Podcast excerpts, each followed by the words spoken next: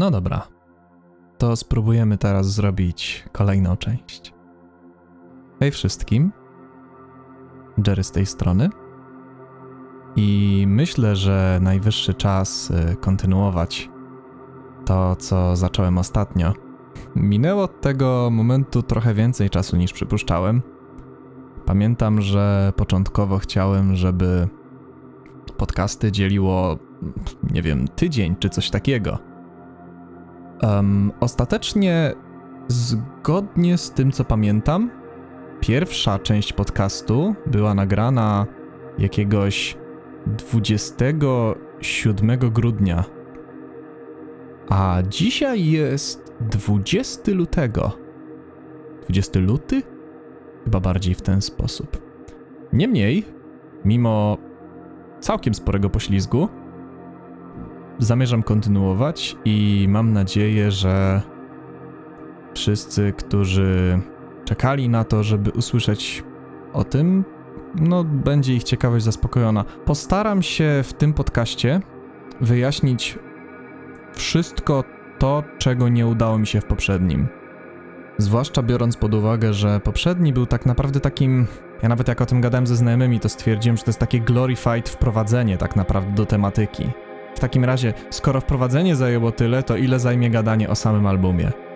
Więc domyślam się, że temu podcastowi też nadam jakiś odpowiednio, że tak powiem, moim zdaniem zabawny tytuł, oddający bardzo to, jak bardzo ja muszę po prostu lać wodę na temat, żeby w ogóle zdołać się jakkolwiek wypowiedzieć.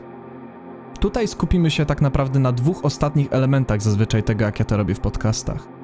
Czyli tak jak zazwyczaj, tak jak zazwyczaj staram się, żeby to wszystko zbić w jedno, czyli opowiedzieć właśnie o kontekście wydarzeń, um, potem trochę o nagraniach, o jakichś, nie wiem, interakcjach z ludźmi w związku z tym, z muzykami zresztą w dużej mierze, bądź też entuzjastami muzyki, jak ostatnio zacząłem twierdzić, że jest całkiem śmieszne nazywać siebie, jeśli nie masz e, bardziej bardziej profesjonalnego i powiedziałbym zawodowego życia związanego z muzyką. Być może wtedy lepiej nie obarczać się czymś, co może nastawić cię na bycie źle zrozumianym.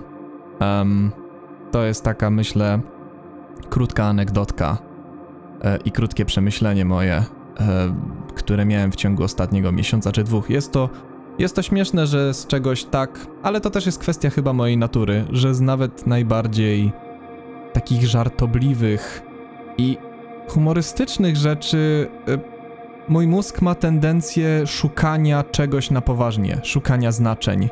Jest to w ogóle naturalna ludzka tendencja, żeby szukać we wszystkim wzorów. Natomiast wydaje mi się, że i mam wrażenie po prostu takie, że w porównaniu do moich niektórych znajomych, to mam to rozkręcone po prostu na 11. I nie wiem, czy to jest koniecznie dobrą rzeczą, ale nie wiem, czy ma to znaczenie. Mi się to nawet chyba podoba. I jaki taki po prostu jestem. I wolę lubić siebie niż nie lubić, jak mam wybór.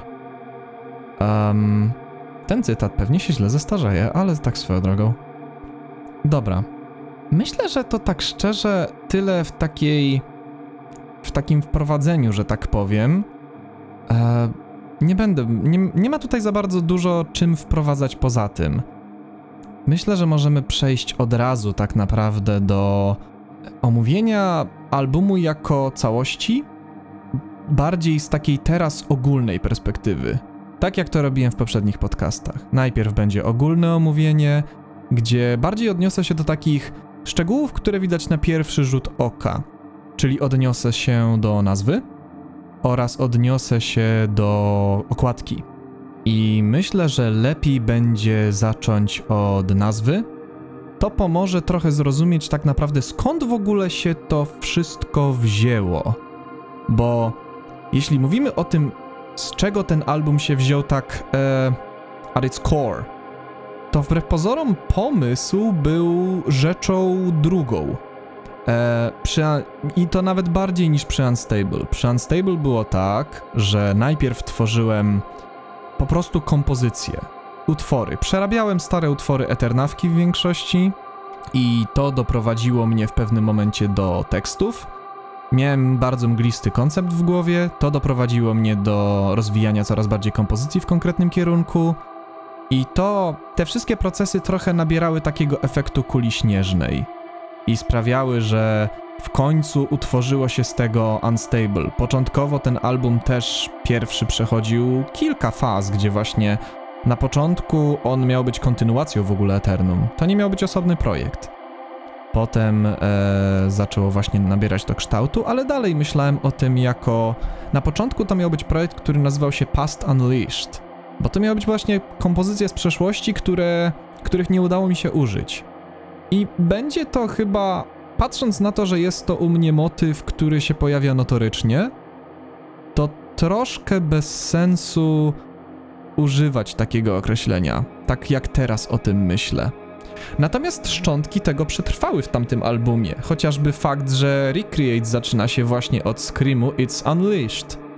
To trochę miało do tego nawiązywać, tam miały zostać jakby szczątki tego. W przypadku tego albumu jest dosyć podobnie.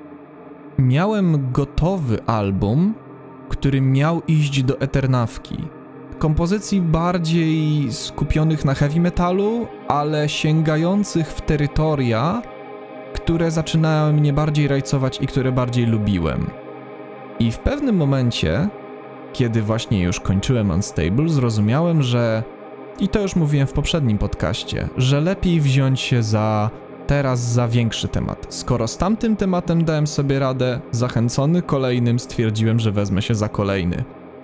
I te stare kompozycje, one w samym sednie po prostu były dobrym wehikułem do wyrażenia tych intencji, ale same w sobie one na początku nie miały koniecznie znaczeń, miały po prostu tytuły. I tak samo album miał tytuł, który bym teraz nazwał bardziej roboczym. I był to tytuł Corruption, o czym już też mi się wydaje, że wspomniałem. Ale lepiej o tym wspomnieć teraz. Wtedy uznałem, że tytuł będzie nadal dobrze pasował. Będzie trochę takim subversion of expectations. Generalnie też taka uwaga ode mnie. Jeśli ktoś słucha tego podcastu przed słuchaniem albumu, to jest szansa, że sobie spoilujesz fabułę i możesz nie zrozumieć różnych rzeczy, które na przykład będę mówił teraz. E, więc to tak, taki reminder, że lepiej posłuchać albumu, poczytać teksty, ale nie oczekuję tego, to już jest kwestia, nie wiem, tego co człowiek chce. Generalnie lepiej na pewno posłuchać album, bo można nie rozumieć niektórych, można nie zrozumieć niektórych rzeczy, które będę mówił. E, no dobra, to mamy disclaimer. Tak, na początku album miał się nazywać Corruption, i faktycznie pasowała mi ta robocza nazwa. Stwierdziłem, o, fajnie. To jakby sprawia, że człowiek serio będzie myślał, że przez cały album jest jakieś zepsucie pożerające e, główną postać. I dopiero na samym końcu e, będzie jakby być może swego rodzaju odwrócenie, jakby myślenia o tym, pokazanie, że o, e, zaszła pomyłka. jednakże z czasem i wydaje mi się, że to się wydarzyło w momencie, kiedy e, rozmawiając o tym ze znajomymi i samemu patrząc na ten album i zaczynając być coraz bardziej świadomym tego, no, że cała ta muzyka jest obarczona trochę, trochę właśnie takim byciem łatwo wpadająca w coś, co można nazwać takim edge, takim edgy, że słuchasz tego i dosłownie masz ochotę powiedzieć niektórym artystom robiącym rzeczy w tym stylu, tak jak się mówiło ludziom w stylu emo, albo raczej powiedziałoby się im, gdyby ludzie wtedy wiedzieli, że można używać takich określeń, że nie potnij się o swoją krawędź.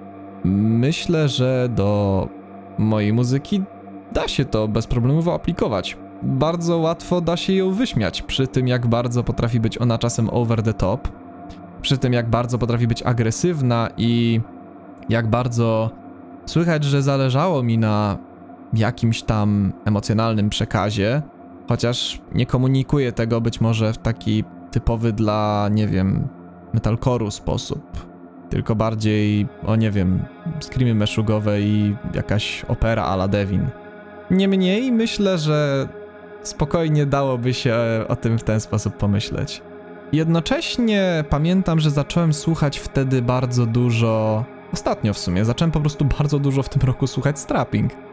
Eee, I pamiętam, że jakoś to wszystko zaczęło mi się formować w pewnym momencie w głowie i stwierdziłem, że dużo lepszą być może nazwą dla tego albumu byłoby. I to chyba wyszło przypadkiem. To było tak, że z jednej strony to miało być. Miało to zawierać w sobie element tego humoru, o którym mówiłem wcześniej. Takiego, takiej świadomości, że no, it is what it is. To może być odebrane jako edgy. Ale jednocześnie zauważyłem, że ja projektuję ten album i słuchając właśnie albumu, którym domyślacie się, pewnie kto słucha SYL, ten się domyśla, że wie, wie o, i wie o czym mówię. Bardzo dużo zacząłem słuchać. Najpierw słuchałem City oczywiście, a potem rzucił mi się Alien. E, I to był, to jest niesamowicie ciężki i dziwny album. I o ile tematyka i to, do czego Devin być może dążył w nim, są kompletnie inne. Poczułem jakby może nie tyle synchronizowanie z nim, co takie fajne odczucie. O, skoro poprzedni album robiłem trochę też na takiej zasadzie takiego resemblance, ale takiego bardzo moim zdaniem świadomego, że ja wiem, że to jest w mojej głowie. E, no to dzięki temu właśnie powstało Unstable jako takie. Unstable to miało, tak jak mówiłem wcześniej, miało być takim empath. E, miało być takim wyzwoleniem mnie od e, konkretnych kierunków i pójścia we wszystkie naraz. Dlatego tamten album był bardzo barwny. Ten album stwierdziłem, że fajniej był, że faktycznie dużo bardziej rezonuje on w mojej głowie z tym, jaki jest Alien. Jest bardzo bezwzględny. Okoliczności jego tworzenia są związane z niestety problemami w psychice. Ostatecznie też fakt, że właśnie jest taki over the top i trochę edgy. To wszystko sprawiło, że uznałem, że kurczę, to może w takim razie powinienem bardziej pójść w tym kierunku. I pamiętam, że właśnie wtedy stwierdziłem, że no, nawet kusiło mnie, żeby nazwać mój własny album Alien przez to. Ale ostatecznie uznałem, że bardziej fajnie będzie nazwać go właśnie Xeno. To będzie takie jeszcze bardziej to. Pamiętam, że jak byłem dzieckiem, to bardzo mnie ciągnęło do tych takich ostrych liter, jak X, Y, e, Q, takich nietypowych też w polskim alfabecie. Śmieszne jest to, że tak dla mnie to się wydało zabawne właśnie, wydaje się zabawne teraz z perspektywy czasu, ale tak i uznałem, że to jest fajny taki tribut też, zwłaszcza, że album ociera się bardzo o moje dziecięce lata. To były podstawowe powody, ale było też poczucie, że to świetnie pasuje do tego, o czym mówi fabuła albumu. A fabuła mówi o poczuciu czegoś obcego wewnątrz, albo wyobrażeniu sobie jakiejś części siebie jako obcej. I świetnie mi to zarezonowało. A kropki na początku i na końcu frazy jakby miały dodać takiego takiego wrażenia uncanny, bo cały ten album też operuje dla mnie, myślę, że nie tak bardzo dla słuchaczy, zwłaszcza ludzi siedzących w takiej muzyce, ale dla mnie personalnie ten album miał mieć taki walor takiego takiego uncanny i takiego horroru związanego z uncanny. Co może być tym śmieszniejsze, że oczywiście tutaj nasuwają się te memy z tym Mr. Incredible Becoming Uncanny, który jest też bardzo śmieszącym mnie memem i bardzo go lubię. I w sumie porównanie do tego wcale nie jest takie złe. E, ale tak, dokładnie o to mi chodziło. Myślę, że tyle w kwestii wyjaśnienia nazwy i takiej ogólnej tematyki jakiegoś backgroundu za, nie wiem, albumem jako takim. E, jeśli chodzi o okładkę, jest ona w bardzo podobnym stylu. Czyli też ma ona rezonować z tymi podstawowymi, że tak powiem, frazami, z którymi ma rezonować cały album. Ma być element horroru, ma być element uncanny i ma być element takiego, no po prostu edge'u. Ewidentnego edge'u, bo te rzeczy obie poprzednie można łatwo wyinterpretować w ten sposób. Nie da się od tego uciec, więc uznałem, że nie ma sensu od tego uciekać. Tym samym oparłem się, pamiętam, że robiąc okładkę, na początku miała być ona tylko i wyłącznie w odcieniach szarości od czarnego do białego. Um, ostatecznie robiąc ją miałem wrażenie, że nie jest ona wystarczająco... Wydawała mi się ona niewystarczająca pod tym względem i ciężko mi było zbalansować w niej absolutnie szczerze kolory symboli, które są i nie wiem, twarzy, której użyłem, bo Twarzy na początku nie chciałem używać. Okładka miała być początkowo dużo bardziej minimalistyczna. Miała mieć trzy symbole, zgodnie z tym co pamiętam. Miała mieć oko, krzyż i ten symbol w kanji. I ostatecznie uznałem, że jednak potrzebuję jakiegoś tła, potrzebuję jakiegoś elementu takiego wypełniającego przestrzeń. I uznałem, że najprostszym elementem, który nie sprawi, że będę musiał się borykać z pozwami sądowymi, e, będzie użycie mojej własnej twarzy. I właśnie w jakiś sposób próba wynaturzenia jej. Tym razem wyszło mi to inaczej niż na Unstable, chociaż w okładce Prega- Predatora i Predatora 2 widać nawiązania, bo bardzo lubię ten efekt. Tak szczerze to też zapomniałem jak go używać i właśnie dlatego użyłem innego. Niemniej bardzo właśnie mi się ostatecznie stwierdziłem, że rezultat jest spoko, jest taki bardziej naturalny niż przy Unstable. Przy Unstable był taki bardziej e, zniszczony, odhumanizowany, a tutaj chciałem, żeby ten album być może był odhumanizowany w muzyce, ale nie w treści. Treść miała być bardzo ludzka i dla mnie konkretnie bardzo bliska.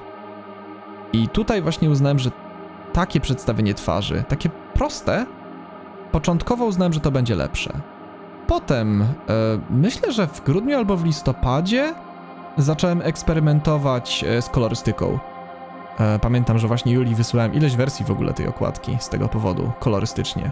Ostatecznie uznałem, że właśnie pójdę już też tak w takie kolory, z którymi mi się ten album też od pewnego już czasu, kiedy go robiłem, kojarzył. Chciałem, żeby ten album był mniej ferią barw, tak jak Unstable. Nie, on miał być w konkretnych dwóch kolorach i to z kolei było nawiązanie ewidentne do City e, od SYL. To było nawiązanie do tego, że też w czasie City Devin miał fazę na czarny i czerwony i tutaj nie potrzebowałem się na nim wzorować, bo sam uwielbiam te kolory. I uwielbiam to, jakie dla mnie one znaczenie w pewien synestetyczny sposób przenoszą. Oczywiście, że kojarzą mi się z ciężarem, kojarzą mi się z czymś nieprzyjemnym i z czymś brutalnym. I myślę, że sporo ludzi może mieć podobne skojarzenia, bo nie wiem, pewnie jakby się bardzo, nawet nie bardzo upierać, to ktoś powiedziałby, no wiesz, to są kolory kojarzące się z ciemnością i krwią, więc no właśnie, więc... I tutaj znowu wchodzi to, że to jest edgy. E, Ale od tego nie da się uciec chyba, robiąc takie rzeczy. To było nawiązanie do City, i oczywiście właśnie, więc to tak naprawdę łączy to wszystko. Bardzo SYL mi się działo w głowie, robiąc ten album i robiąc treści do niego. I ostatecznie właśnie s, y, zakończyłem, y, spocząłem na właśnie takiej kolorystyce. Uznałem, że to jest dobry wygląd okładki. Elementy szare, poszarzałe i elementy czerwone. I to była jakby twarz, przez co ona miała mieć takie trochę brutalne, nieprzyjemne zacięcie i dalej ten uncanny, trochę vibe horroru.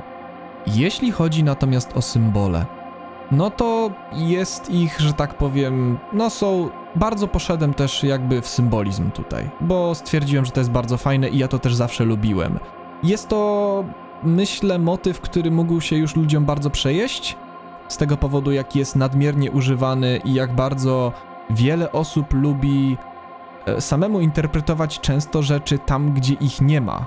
I jaką sztukę sobie ludzie z tego zrobili i jak bardzo stało się to przez to klisze, a wręcz śmiem powiedzieć cringe'owe momentami. Niemniej uznałem, że ja w to pójdę. E, bo po prostu wiedziałem, że chcę coś przekazać. Wiedziałem, że nie chcę użyć symboli dla symboli, tylko serio chciałem. Miałem konkretną intencję. W tym przypadku, jeśli chodzi o symbole, zgodnie z tym, co pamiętam, są. Na pewno, no, te pnącza na twarzy można interpretować, ale to. Nie, no to po prostu miał być motyw, wiadomo. To jest akurat bardzo, myślę, oczywisty motyw, że jakby też jakaś taka rzecz pożerająca człowieka. To jest akurat bardzo prosta rzecz. Więc w takim razie chyba tak naprawdę dwa symbole. Jeden to jest e, ten symbol japoński i to jest kanji na zero. I nie bez powodu go użyłem, bo ten album miał być trochę takim. Tak jak Unstable było statementem i pierwszym albumem i rozwiązaniem pewnych problemów z pewnego okresu czasu. Ehm, Xeno porusza tematy związane z Unstable, ale sięga szerzej i dalej. Sięga przed Unstable i za Unstable.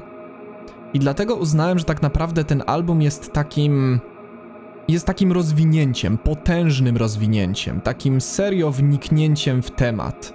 Pewnie gdybym był bardzo uparty na jakieś łączenie ich, to bym mógł go nazwać Deeper Dive 2, bo to jest no dosłownie zanurzenie się jeszcze głębiej w te wszystkie problemy, z czego one wynikają.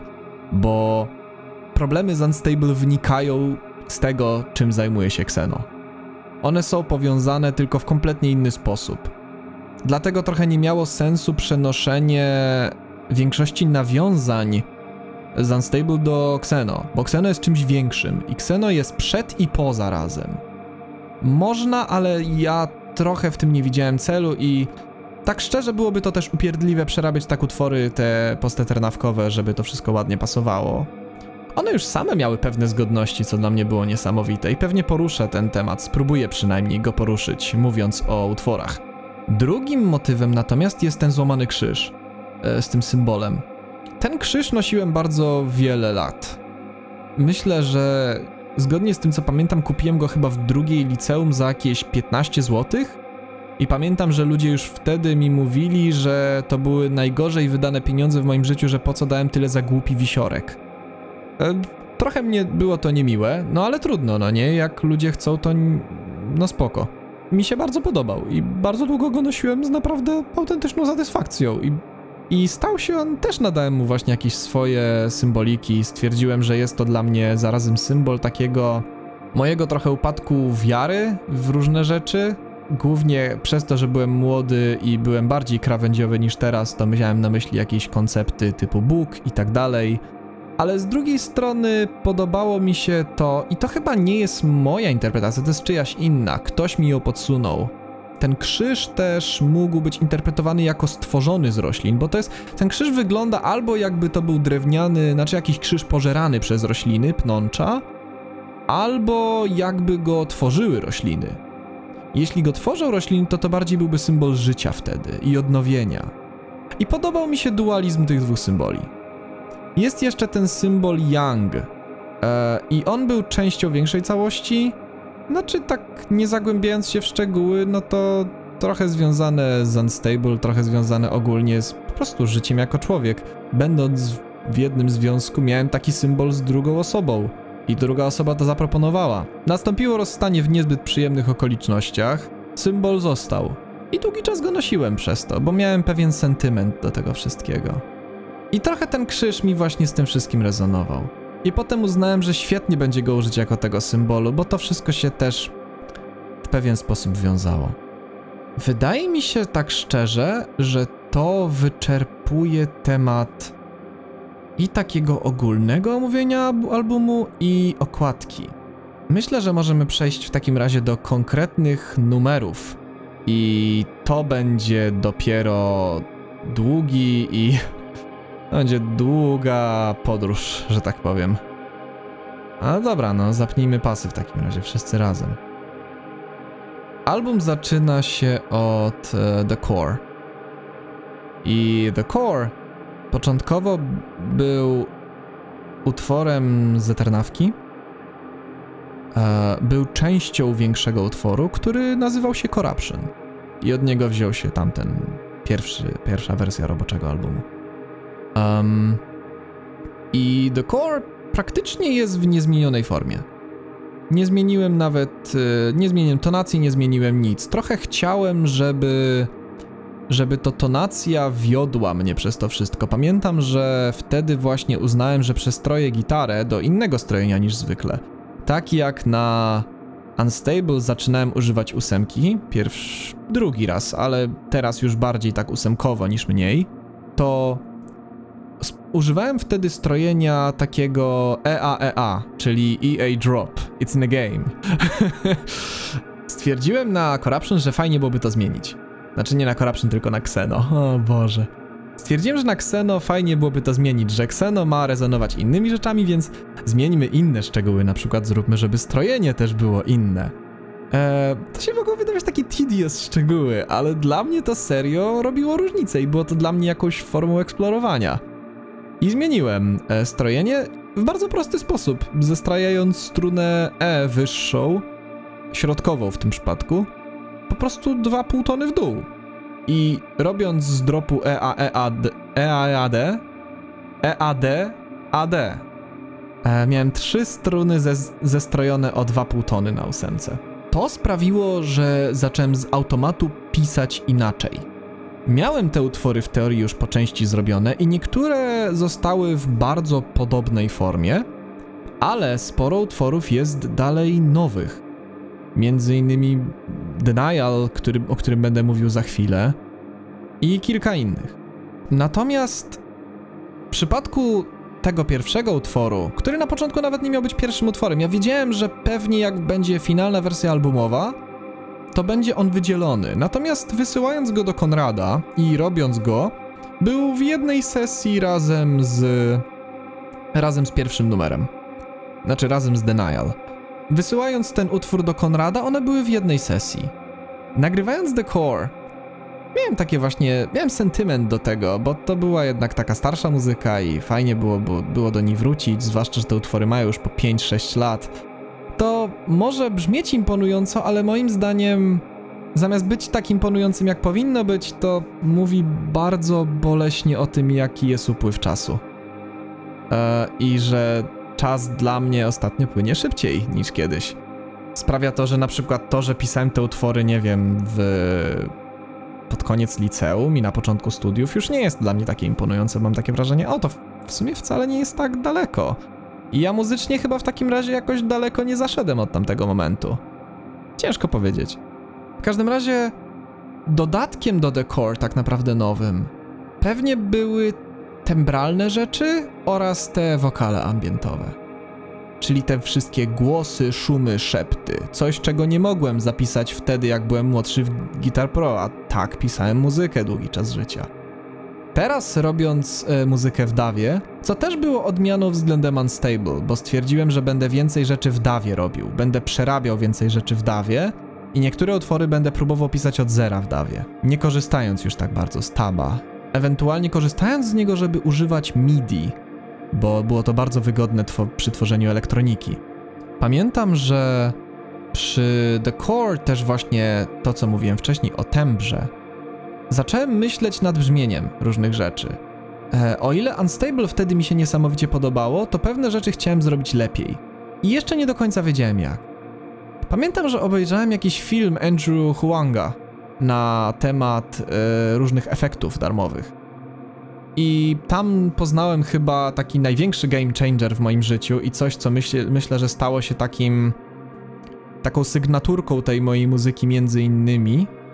E, to jest po prostu brzmienie efektu Valhalla Supermassive, który jest bardzo adekwatnie nazwany jako bardzo potężny delay i reverb. I używając go właśnie na klinach i starając się z niego zrobić taki przestrzenny, chorusowany shimmer, udało mi się właśnie stworzyć brzmienie, które stwierdziłem, że to jest to. I z tym będę szedł przez cały album. Było to faktycznie, no. Wydaje mi się, że dla Xeno było to super decyzją.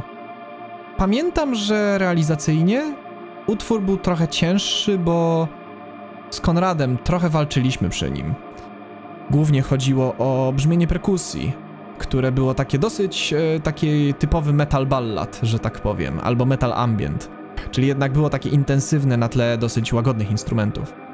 I pamiętam, że właśnie mój znajomy i gitarzysta teraz, z którym gram, Michał Franczuk, zwrócił mi uwagę, ej stary, to jest trochę takie słabe, nie? W sensie fajniej jakby ta perka jednak brzmiała dużo lżej.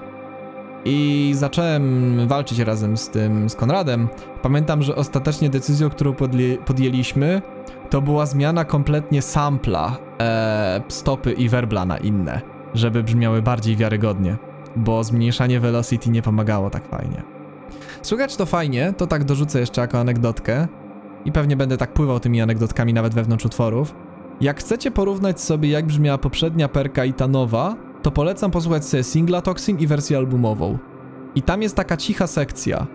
I w tej cichej sekcji bardzo słychać różnicę. Tak mi się wydaje przynajmniej. Technicznie tak naprawdę to chyba jest wszystko z The Core. Pamiętam, że miałem troszkę wysiłku, żeby osadzić klawisze, bo bardzo chciałem, żeby tam był klawisz. E, I pamiętam, że zrobiłem go łącząc sample z Guitar Pro z dwoma samplami e, z takiego też darmowego VST do MIDI, do klawiszy e, Keyzone Classic. I to było takie. Uznałem, że nałożenie tych trzech rzeczy na siebie i tam jakoś rozplanowanie ich w stereo sprawi, że zabrzmi to chyba w miarę wiarygodnie. Będzie dawało wrażenie, jakby, że nie jest to sztuczne pianino. Nie wiem, czy to osiągnąłem. Wydaje mi się, że tak. W kontekście historii natomiast możemy zacząć ją rozgrzebywać powoli. The Core jest takim. jest trochę takim ostrzeżeniem i wyjaśnieniem poniekąd wszystkiego, co się będzie działo w albumie. Trochę tak jak taka uwertura, która motywami zapowiada, co się będzie działo. W tym przypadku nie ma motywów, które tak bardzo są zap- zapowiadane, ale raczej tekst mówi o jakby takiej genezie i całe decor było jakby moją próbą z perspektywy już świadomości mniej więcej, gdzie zmierzają rzeczy w albumie. Pamiętam, że do decor jak wokale pisałem jako jedne z ostatnich. To była taka refleksja trochę i taka próba dotarcia do sedna problemu. Problemu, o którym już mówiłem w poprzednim podcaście i który był właśnie pewnymi zaburzeniami na tle seksualnym takiej niepewności związanej z tym i to będę pewnie tłumaczył bardziej przy Denial, bo Denial opisuje to. Natomiast The Core jakby mówi o takiej... To są takie poszukiwania, to są luźne myśli i refleksje, pewne moje takie spostrzeżenia, które ubrałem w różne głosy brzmiące jak takie wypowiedzi naukowe, takie troszkę jakby naśladując formę tego, jak brzmi, nie wiem, The Great Debate albo fragmenty z Singularity Devina, gdzie słychać jakby też rozmowy dwóch jakby ludzi brzmiących jak naukowcy. Tutaj chciałem bardzo podobnie nadać taki vibe, taką estetykę, e, takich jakby głosów, które dokumentują jakieś rzeczy. Stąd jest takie poczucie, jak się słyszy właśnie tam w tle głosy mówiące o Uh, personality disorders usually can be traced uh, to begin in the uncanny period of early adolescence. Coś takiego, no nie? I tam słychać właśnie takie głosy mówiące o rzeczach, które zaczęły zwracać moją uwagę, kiedy zacząłem szukać przyczyny swoich różnych problemów. I oczywiście, że dotarłem do faz, kiedy byłem młodszy, kiedy byłem dzieckiem, kiedy nie wiedziałem, jak to wszystko procesować, a te wszystkie rzeczy pojawiały się po kolei i uderzały mnie. Nie miałem też pod tym względem najłatwiej, bo nie byłem bardzo. Bardzo potrzebowałem kontaktu ze strony innych ludzi. Byłem dużo bardziej ekstrawertyczny niż teraz. A jednocześnie nie miałem pewnej aury pewności siebie i wydaje mi się, że nie miałem pewnej aury siły wokół siebie. Nigdy nie byłem jakoś super silnym dzieciakiem. Eee, wdawałem się chętnie w bójki, ale bardzo często je przegrywałem i w pewnym momencie zacząłem tylko je przegrywać, a nie wygrywać. I pamiętam, że w pewnym momencie zacząłem się przez to wycofywać. Zacząłem czuć, że nieważne w jaką konfrontację będę wchodził, to przegram. A jednocześnie miałem bardzo silną potrzebę kontaktu. I najbardziej było to bolesne, kiedy w podstawówce, przechodząc z przedszkola do podstawówki i idąc dalej w podstawówkę, moja klasa z takiej zwykłej, nieokreślonej klasy zmieniła się w klasę sportową, do której ja ewidentnie nie pasowałem, ponieważ średnio lubiłem e, sporty. In general. Bardzo lubiłem jeździć na rowerze i takie aktywności samemu albo po części z innymi ludźmi, albo nie wiem, bić się na kije z ziomkami. Ale sporty per se, typu piłka nożna i tak dalej, a oczywiście, że piłka nożna była dominującym sportem, o boj była, jeśli nie odnajdywałeś się w tym systemie, który inne dzieciaki bardzo lubiły, był to najprostszy sposób na bycie wykluczonym i na to, żeby ludzie inni znęcali się nad tobą. Nie lubili cię i traktowali cię jak dziwny, obcy, niepasujący element. Chcąc, nie chcąc, wpadłem w to i chcąc, nie chcąc, znalazłem się w tym i przez to coraz bardziej dystansowałem się do ludzi wokół mnie a jednocześnie miałem tą głupią, może nie głupią, ale miałem silną potrzebę posiadania towarzystwa. Myślę, że tak jak wiele dzieci w tym wieku. Ta potrzeba nie mogła być zaspokojona, bo już miałem pewną łatkę, która nie pozwalała na to. Innymi słowy, nie wiem, czy cokolwiek dało się z tym zrobić. Chyba tak miało być. I skoro tak miało być, no to przez to skończyłem z takimi problemami, jakie mam. Nie bardzo miałem się do kogo zwrócić i bałem się zwracać z różnymi problemami. Niedługo potem właśnie zaczęły się budzić we mnie. E, no cóż, zaczęła się budzić ta naturalna seksualność, u, która się budzi u dzieci w młodym wieku. Pamiętam, jak gadałem o tym z Julią i właśnie tłumaczyła mi, że już nawet to jest tak, że e, prawdopodobnie wcześniej i nie do końca świadomie może się to budzić u nawet bardzo małych dzieci, podobno nawet niemowlęcia się masturbują. Pamiętam, że u mnie to nastąpiło właśnie w podstawówce i to sprawiło, że jeszcze bardziej czułem się zdystansowany, czułem się w tym samotny. Ale to będzie bardziej chyba już temat na denial. Więc teraz jeszcze tylko powiem, że te wszystkie głosy w tle mówiące właśnie o. I ten głos, który mówi, e, ten szept charakterystyczny, który właśnie mówi: It is hell founded on bliss and ignorance, and they are hardly to blame. After all, how could they know better? To jest moja refleksja na świat dzieci i na to, że z jednej strony mam żal o to wszystko, ale z drugiej strony ciężko mi mieć o to żal, bo wiem, że nikt nie wiedział lepiej. Dzieci są głupie, nienauczone współczucia, nienauczone empatii i nie mają jak się tego jeszcze nauczyć. I bardzo często ludzie nie chcą ich uczyć, uważając, że przecież one powinny to wiedzieć i naturalnie rozumieć. Przez co wydaje mi się, że szkoła, gdzie zamyka się dzieci i tworzy się z nich wręcz osobną kulturę i osobną grupę społeczną, sprawia, że to wszystko staje się bardzo. staje się bardzo nieprzyjemnym reżimem wręcz, środowiskiem. Rozmawiając o tym z różnymi moimi znajomymi, doszedłem do wniosku, że nie tylko ja miałem takie poczucie. Sporo moich znajomych miało właśnie podobne uczucie, że to nie jest dobra do końca rzecz. Być może jest konieczna, nie wiem jak to rozwiązać lepiej, ale jest to rzecz, która właśnie myślę, że odpowiada za ogromną ilość zaburzeń, za syndromy związane właśnie ze znęcaniem się. Jest to bardzo ciężki temat. I wiedziałem między innymi z tego powodu, że nagrywanie tego podcastu będzie dla mnie trudne. Ale tak, bardzo chciałem go poruszyć. Bardzo chciałem w tym albumie nawiązać do tego. Chciałem nawiązać do uczuć, które mam w związku właśnie z dzieciństwem, z dorastaniem, z niepewnością i takim poczuciem właśnie strachu, który do dzisiaj mam w kierunku pewnych ludzi, z którymi wtedy spędzałem czas. Jest to coś, o czym też rozmawiałem właśnie z Julią i mówiąc jej, że pamiętam, że właśnie no oboje i ja i ona mieliśmy z tym pewne problemy w dzieciństwie. I pamiętam jak właśnie mówi, powiedziałem jej, że osoba, która osoba nad którą się znęcano, zawsze kiedy usłyszy wokół siebie e, śmiejącą się grupkę ludzi, przyspieszy kroku i będzie musiała walczyć z poczuciem strachu, który rodzi się wewnątrz. Będzie myślała, że śmieją się z niej. Pamiętam, że miałem znajomego na studiach, który tego trochę nie kumał, i miałem kilku takich znajomych, którzy chyba po prostu nie doświadczyli tego. E, Mieli przyjemniejsze życie, e, w dzieciństwie przynajmniej. Mieli dzięki temu fajne dzieciństwo, gdzie mogli rozwijać się z innymi dzieciami, bawić się razem, właśnie grać w piłkę, jakieś takie rzeczy. Uczestniczyć w normalnym życiu i normalnie się rozwijać. Pamiętam, że dla jednego takiego mojego znajomego, którego poznałem na studiach, on tego chyba nie kumał. Ciężko mi go winić, bo nie miał jak. I było to wręcz dla niego zabawne, że reagowałem na niektóre rzeczy i niektóre wspomnienia o takich rzeczach w taki dosyć chcąc, nie chcąc, emocjonalny sposób. Szczerze. Nie winię go, ale. No. Mam czasami wrażenie, że.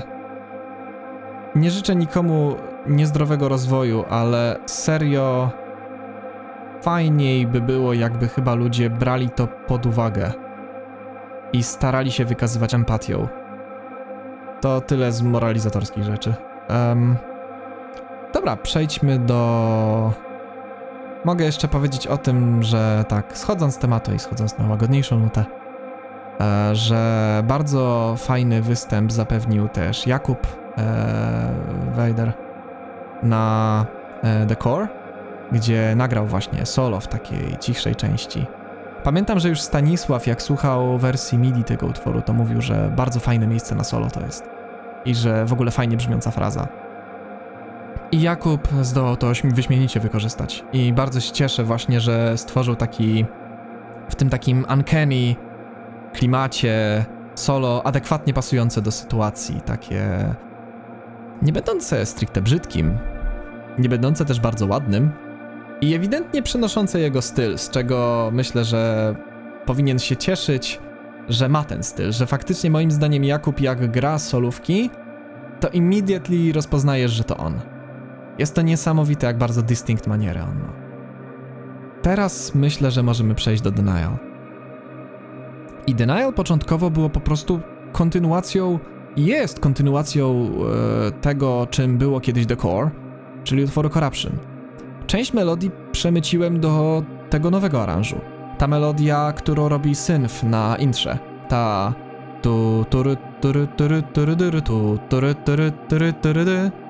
Ta melodia była pisana, pamiętam, przeze mnie, nie jestem pewien czy na gitarze czy nie. Ale pamiętam, że to też było związane z kiedyś fascynacją dropem D.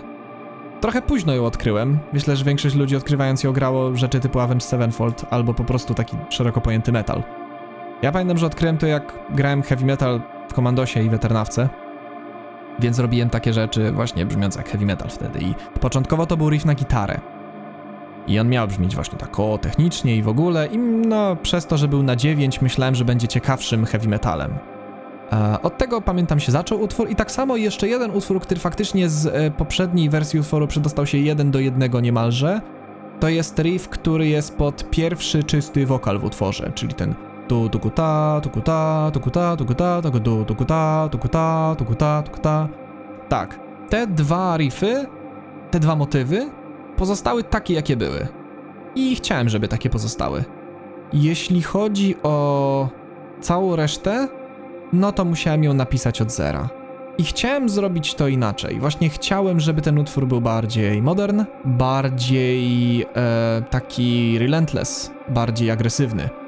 I to była jeszcze faza, kiedy po prostu luźno eksperymentowałem z rzeczami na początku pisania. To było jeszcze, to był ten sierpień, czy tam wrzesień 2021.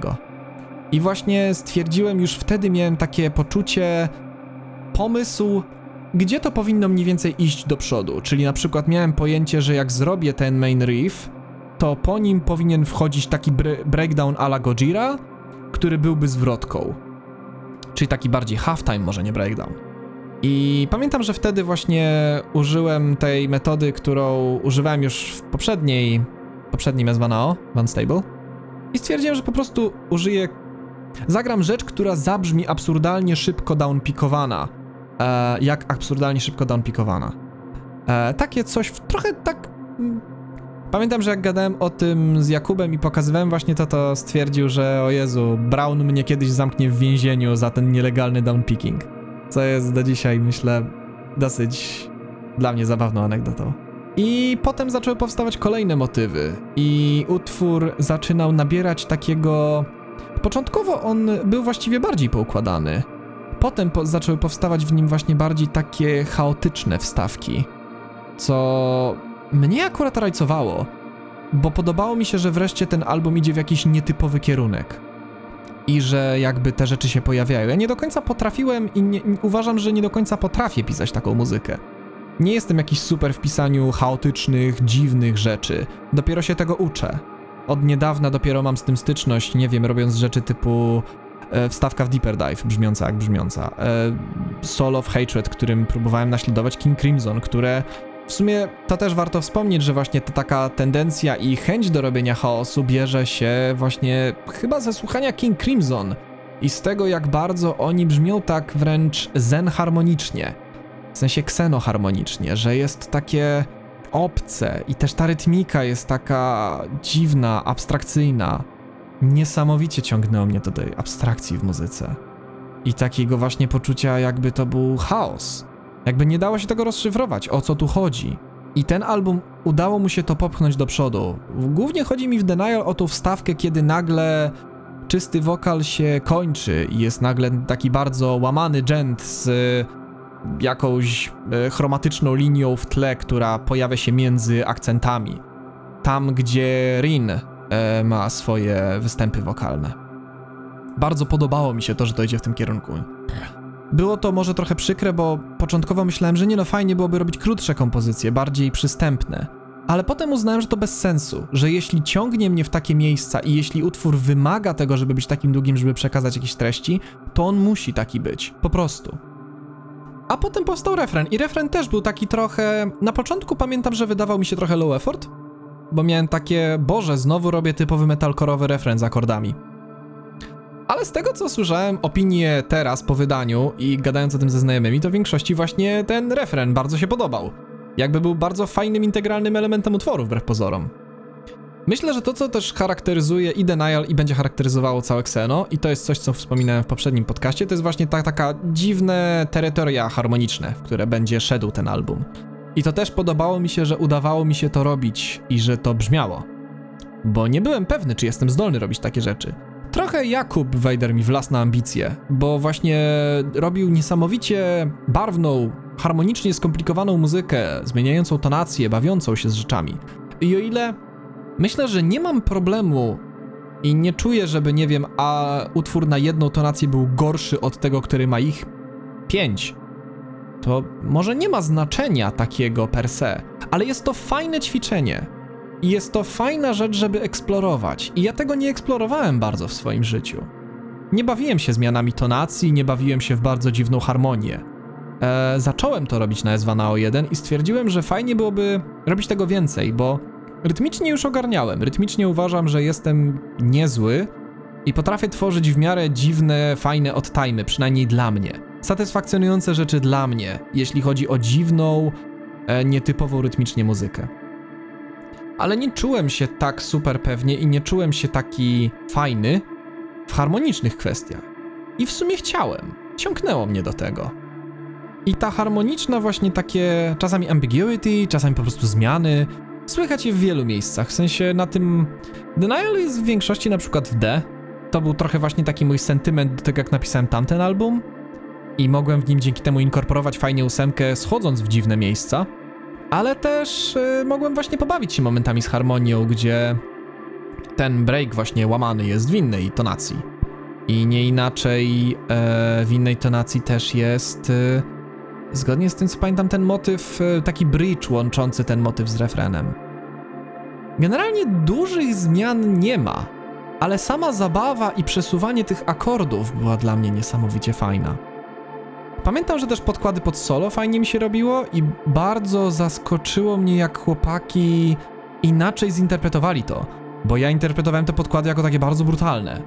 A chłopaki zrobili zaskakująco barwne solówki, ale to, co mi się podobało, to że te solówki były dokładnie takie, czym miał emanować Denial. Denial ma emanować takim zagubieniem ma być poczucie od tego utworu, że jest intensywny, że przeżywane są intensywne emocje w postaci, ale jednocześnie postać nie czuje się pewnie, to wszystko jest nowe, postać się w tym gubi. Solowanie pod rytm 9-8, który zapętla się jeszcze w dziwny sposób, e, potrafi być całkiem gubiącą rzeczą, potrafi być rzeczą, w której ciężko się odnaleźć. I Ktoś mógłby uznać, że Jakub na przykład czy Michał nie wykonali dobrze swojej roboty, że momentami słychać jakby odpływali w inne miejsca i nie uderzali w ten puls co trzeba. Ale nie zgadzam się. Moim zdaniem właśnie te solówki dokładnie takie powinny być. Powinny wytrącać człowieka z wrażenia, że jest ustalony. Cały ten motyw, to wszystko ma sprawiać, że z jednej strony to płynie, jedzie do przodu i czujesz, że te intensywne emocje po prostu idą przez wszystko, nie biorąc jeńców ale jednocześnie są momenty, które sprawiają, że się gubisz, że nie jesteś pewien, gdzie jesteś. I bardzo mi się to podobało w ich solówkach. Bardzo też fajną rzeczą było nagrywanie chórów i właśnie to, kiedy zacząłem robić chóry w ogóle do tego utworu i wymyślenie tej melodii, która na początku chciałem po prostu... Miałem w głowie jakąś melodię, ciężko mi było ją przepisać i zauważyłem szybko, że ona trochę nie zgadzała się z moim głównym wokalem na refren. Potem rozpisałem jakąś taką, która tak po prostu dobrze mi brzmiała. Nie wiem, nie była jakaś, nie wiem, w cudzysłowie dużym natchniona, ale podobała mi się. Rozpisanie na dwa głosy było niesamowicie dobrym pomysłem i wspominam o tym już w poprzednim epizodzie podcastu. Em, I robienie bębnów z Ardianem na tą końcówkę, gdzie właśnie powiedziałem mu, że bardzo chciałbym powtórzyć zabieg, który mi się niesamowicie podobał w Love. Czyli to, że na ostatnim refrenie jest takie poczucie, te bębny dają takie bardzo te tomy, które są all over the place, dają takie eteryczne poczucie temu motywowi. I tutaj chciałem tą eteryczność jeszcze bardziej podbić. Przez to, że są chóry, to jeszcze chciałem, żeby te tomy robiły takie szerokie spektrum. Na tyle, na ile wydaje mi się, że się to udało. Może nie jakoś, nie wiem, e, Stellar i Job Well Done, bo wydaje mi się, że samo zadanie zrobienia tego było ciężkie i że pewnie ja dostarczyłem ścieżki też takie Konradowi, z których nie dało się tego tak dobrze wydobyć e, bardziej kompetentni ludzie po prostu wiedzą, jak takie rzeczy aranżować. Ja nie do końca. To było dla mnie nowe. I myślę, że stąd możemy przejść do tematyki. O Boże, ja gadałem naprawdę o tych dwóch utworach pół godziny. Holy shit, ten podcast naprawdę będzie miał. O Boże, nie chcę nawet o tym myśleć. E, dobra. Jeśli chodzi o denial, o tekst, o treść. Ten utwór, tak jak już mówiłem, i każdy, kto czytał tekst, to wie, ale mogę to chętnie też trochę potłumaczyć. Um, ma być takim poczuciem. To jest moment, kiedy, tak jak The Core było luźnym rozmyślaniem, wstępem, tak tutaj wchodzimy w fabułę. Tutaj jesteśmy już w fabule, jesteśmy przy protagoniście, widzimy go. Postać oczywiście. Postać nie jest do końca mną, jest wzorowana na mnie. Wszystkie te rzeczy będą taką będą obracać się w pobliżu tego, co ja odczuwałem i jak ja to przeżywałem, ale pewne rzeczy będą troszkę przekręcone, pewne rzeczy przemilczę, ale postaram się w miarę wiernie oddać to, jak ja się czułem i tak nakierować historię, żeby oddawała wam to, żeby dla mnie to była personalna rzecz, a dla was ciekawa historia. Miejmy nadzieję. Denial jest momentem, kiedy postać odkrywa w sobie seksualność. To jest moment, kiedy to się w niej budzi. To już mówi pierwsza zwrotka, gdzie właśnie jest A sense of change invaded my wealth, uh, stroke a compass, tangled sense of direction. I tam wiadomo, dalej jest mowa właśnie o zakłóceniach, o poczuciu jakichś dziwnych pokus, które wchodzą postaci do głowy, posta rzeczy, z którymi ta postać nie czuje się dobrze tym bardziej wspomagają to te poczucie osamotnienia e, pośród innych ludzi. Jest o tym i utwór tak naprawdę będzie obracał się większość czasu właśnie wokół tego. Wokół poczucia zagubienia, wobec czegoś zupełnie nowego, czego nie rozumiesz, nie wiesz czym to jest. I jako, że jest to dziecko, małe dziecko, to nie wie jak sobie z tym poradzić. Więc naturalnie jako pierwszy odruch następuje wyparcie. Jest terror, jest poczucie strachu. Cały ten album ma to wspomagać. Cały ten album ma być horrorem, jakim potrafi być dojrzewanie, kiedy nie jest dobrze nakierowane. I tutaj ma być dokładnie tak samo. Jest poczucie, że ten horror, coś wdziera się do głowy, coś, coś się w niej odzywa, coś mówi ci rzeczy, których nie czułeś, z którymi. Jak masz się czuć komfortowo z czymś takim? Nikt wokół ciebie nie czuje się z tym komfortowo. Masz takie wrażenie, ale jednocześnie nikt o tym nie mówi. Więc to może nie tyle inni nie czują się z tym komfortowo, co ty masz wrażenie, że nikt nie będzie się czuł komfortowo z tobą czującym te rzeczy. To wydaje ci się dziwne, obrzydliwe i sprawia, że że nie chcesz się tym dzielić. A dodatkowo czujesz się w tym wszystkim niesamowicie samotny. Masz wrażenie, że to tylko ciebie dotyka ta zmiana. Zwłaszcza, że kiedy jakimś cudem inni ludzie widzą jakieś, nie wiem, szczątkowe przyjawienie się Twojej seksualności, to reagują na nią z wrogością. I to wszystko sprawia, że to staje się takim bardzo drażliwym tematem i czymś nieprzyjemnym wewnątrz, czego nie ma opcji, że zaakceptujesz jako małe dziecko. Na pewno ja tak się czułem. Na pewno te wszystkie rzeczy są dokładnie takie, jakie zapamiętałem. Stąd właśnie wszystkie te linie są tym powodowane. Refren właśnie Am I the only one? Changing to this disgusting form. I tak dalej, i tak dalej. This silence around me propels all the agony of all that I felt so sure. To jest wszystko to, co ja tak naprawdę powiedziałem słowami. Jedyna rzecz, która może się rzucić w oczy i co, czego nie wytłumaczyłem moim zdaniem jeszcze, to jest na pewno to, że no ten break bardzo taki ostro przerywany, w którym Rin śpiewa. I ja w ten sposób chciałem opisać, jak się czuje e, dziecko, które nie czuje się komfortowo ze swoją seksualnością, które czuje się wręcz zagrożone tym, co się dzieje wewnątrz niego, a jednocześnie odczuwa ją tak silnie, że nie jest zdolne do końca się jej oprzeć. I to był tak naprawdę break opisuje akt masturbacji takiego dzieciaka. Czyli robienie tego z poczuciem winy, robienie tego z obrzydzeniem, robienie tego ze wstrętem, ale robienie tego, bo nie do końca zdajesz sobie sprawę, że masz jakikolwiek wybór. I jako dziecko odczuwając silne popędy, nie wiem, czy masz. Może niektórzy ludzie nie będą zdolni się z tym utożsamić, i jeśli tak, szczerze zazdroszczę. Ja czułem się tak, jak w sumie opisałem tutaj. Ten utwór właśnie dokładnie to ma opisywać. On ma być wstępem do tego horroru. I tak samo ten właśnie taki, ta cichsza sekcja w środku, gdzie właśnie te potrzeby wyłażą znowu na wierzch. Te myśli krystalizują się w sposób bardzo dziwny i nieprzyjemny, niewyedukowany, jak zwierzę. Bo tym jesteśmy. I to, co nas często odróżnia od zwierząt, to właśnie to, że możemy się uczyć o tym wszystkim. Możemy uczyć się, jak rozumieć swoje odruchy, jak akceptować pewne rzeczy w sobie i jak żyć z nimi w zgodzie, w pokoju. Ale wiele dzieci chyba nie miało tego komfortu, a w Polsce, gdzie edukacja seksualna leży i kwiczy, i na szczęście teraz wydaje mi się młodsze pokolenia radzą sobie z tym lepiej dzięki temu, że same się uczą. Mm, moje pokolenie, może nie moje pokolenie, ale na pewno ja i kilka osób, które znam, nie miało tego komfortu. I myślę, że mogą się utożsamić z pewnymi rzeczami, o których mówię.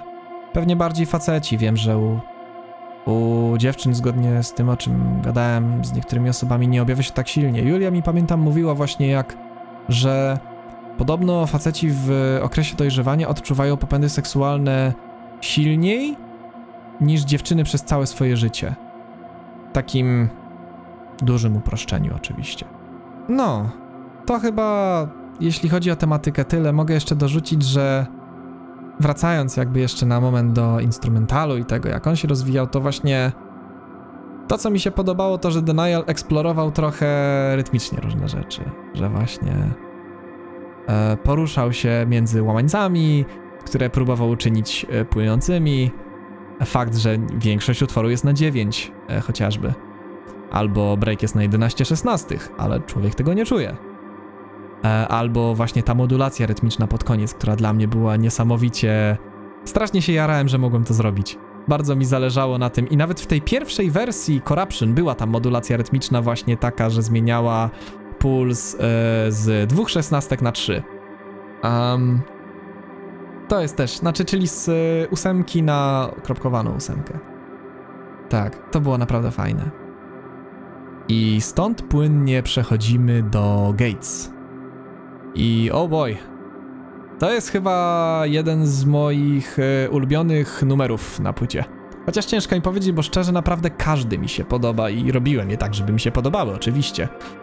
Natomiast jeśli chodzi o riff, to jest to mój absolutny faworyt. Pamiętam, że pisząc ten riff już miałem takie poczucie, że o, to jest to, że to jest dokładnie takie riffy chciałbym teraz robić i do takiej, do, bardzo pasują tematycznie. Podobało mi się to, jak bardzo był bezlitosny, a jednocześnie szarpany i właśnie nie był tak stały, nie płynął do końca, był właśnie taki łamany i stabilizuje się dopiero w pewnym momencie. Pamiętam, że miałem mega fan robiąc te rzeczy, że naprawdę robiąc Gates świetnie się bawiłem. Że od właśnie tych nasty riffów ala, nie wiem, ten riff właśnie pierwszy, czyli taki brzmiący trochę jak Toxic Garbage Island, potem Meshuga i nawet to intro, które jest takie po prostu over the top agresja, stramowanie strony A. I, I to wystarczyło. To było świetne intro i już od razu wiedziałem w głowie, że at the gates of reason you will learn your treason. Od razu wiedziałem, że to będzie fraza. Pamiętam, że właśnie to może nie był automatic writing, ale że naprawdę bardzo szybko rozumiałem, gdzie chcę pociągnąć ten utwór dalej.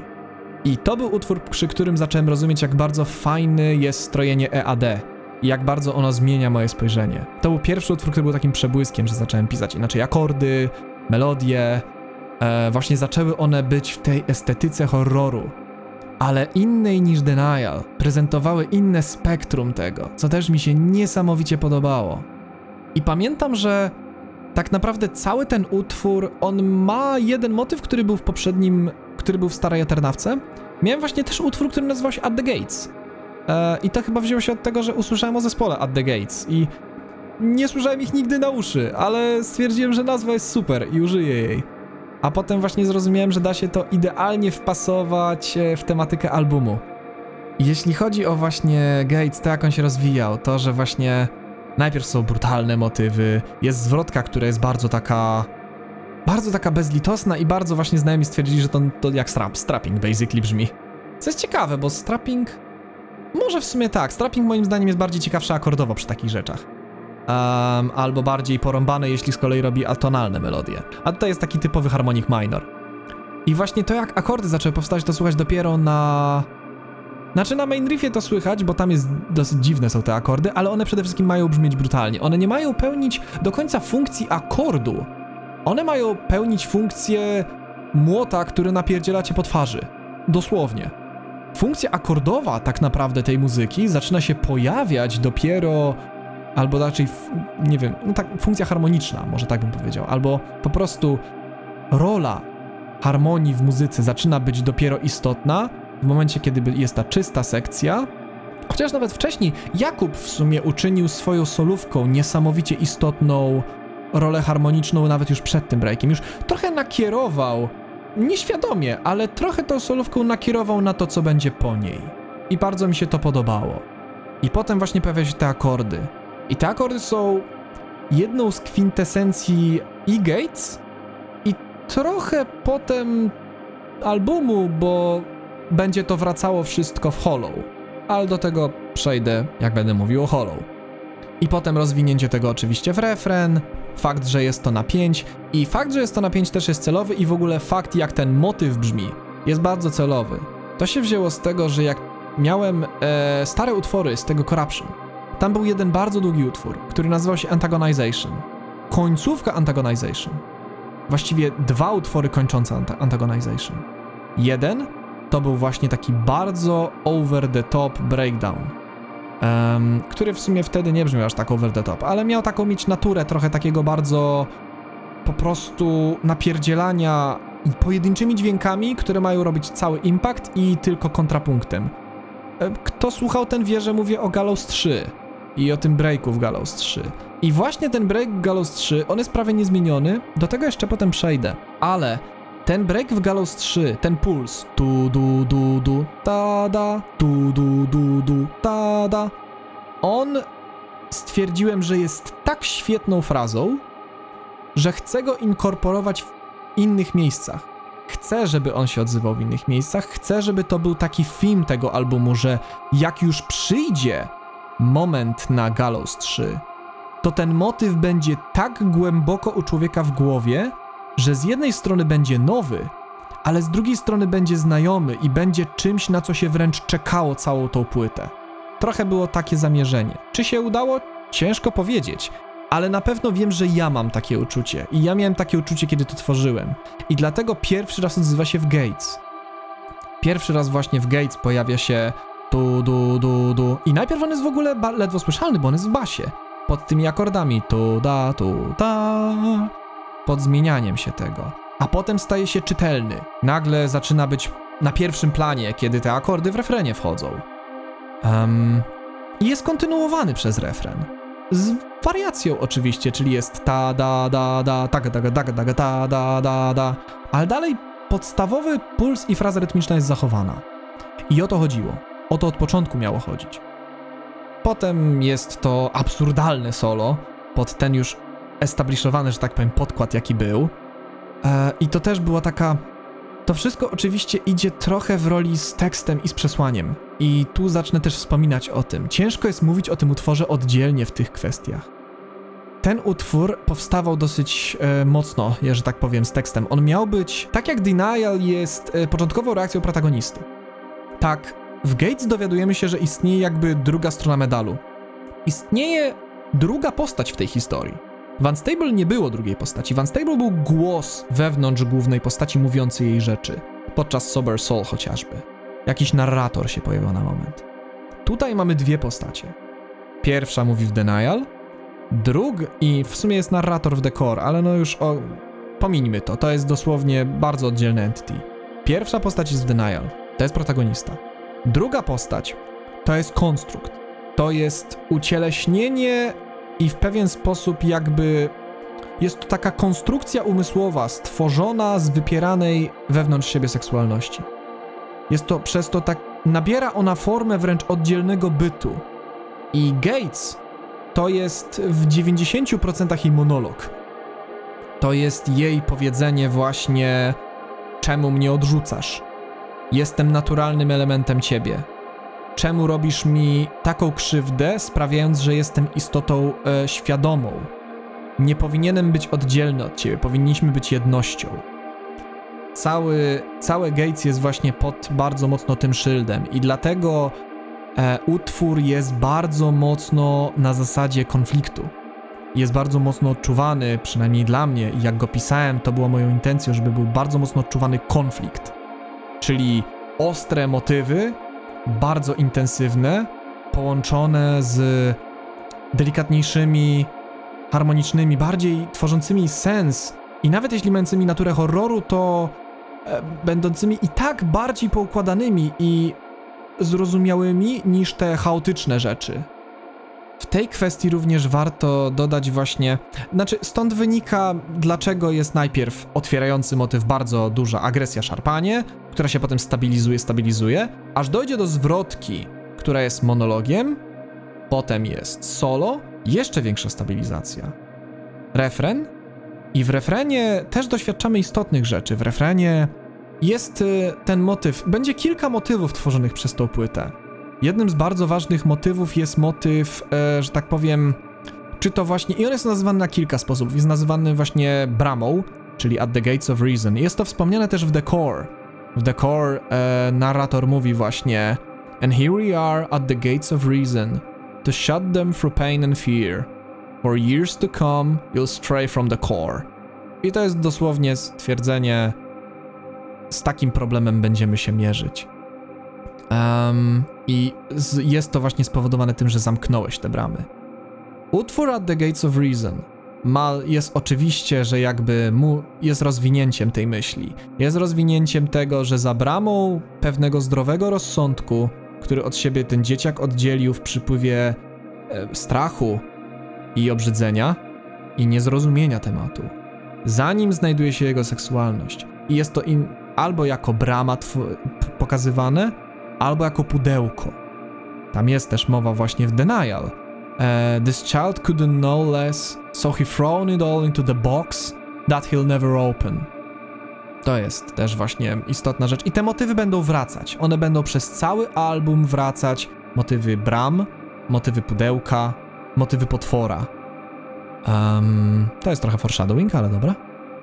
I w Gates jest jakby główny, kolejny główny motyw. Tych motywów będzie sporo symboli w tym albumie. Kolejnym istotnym motywem jest architekt.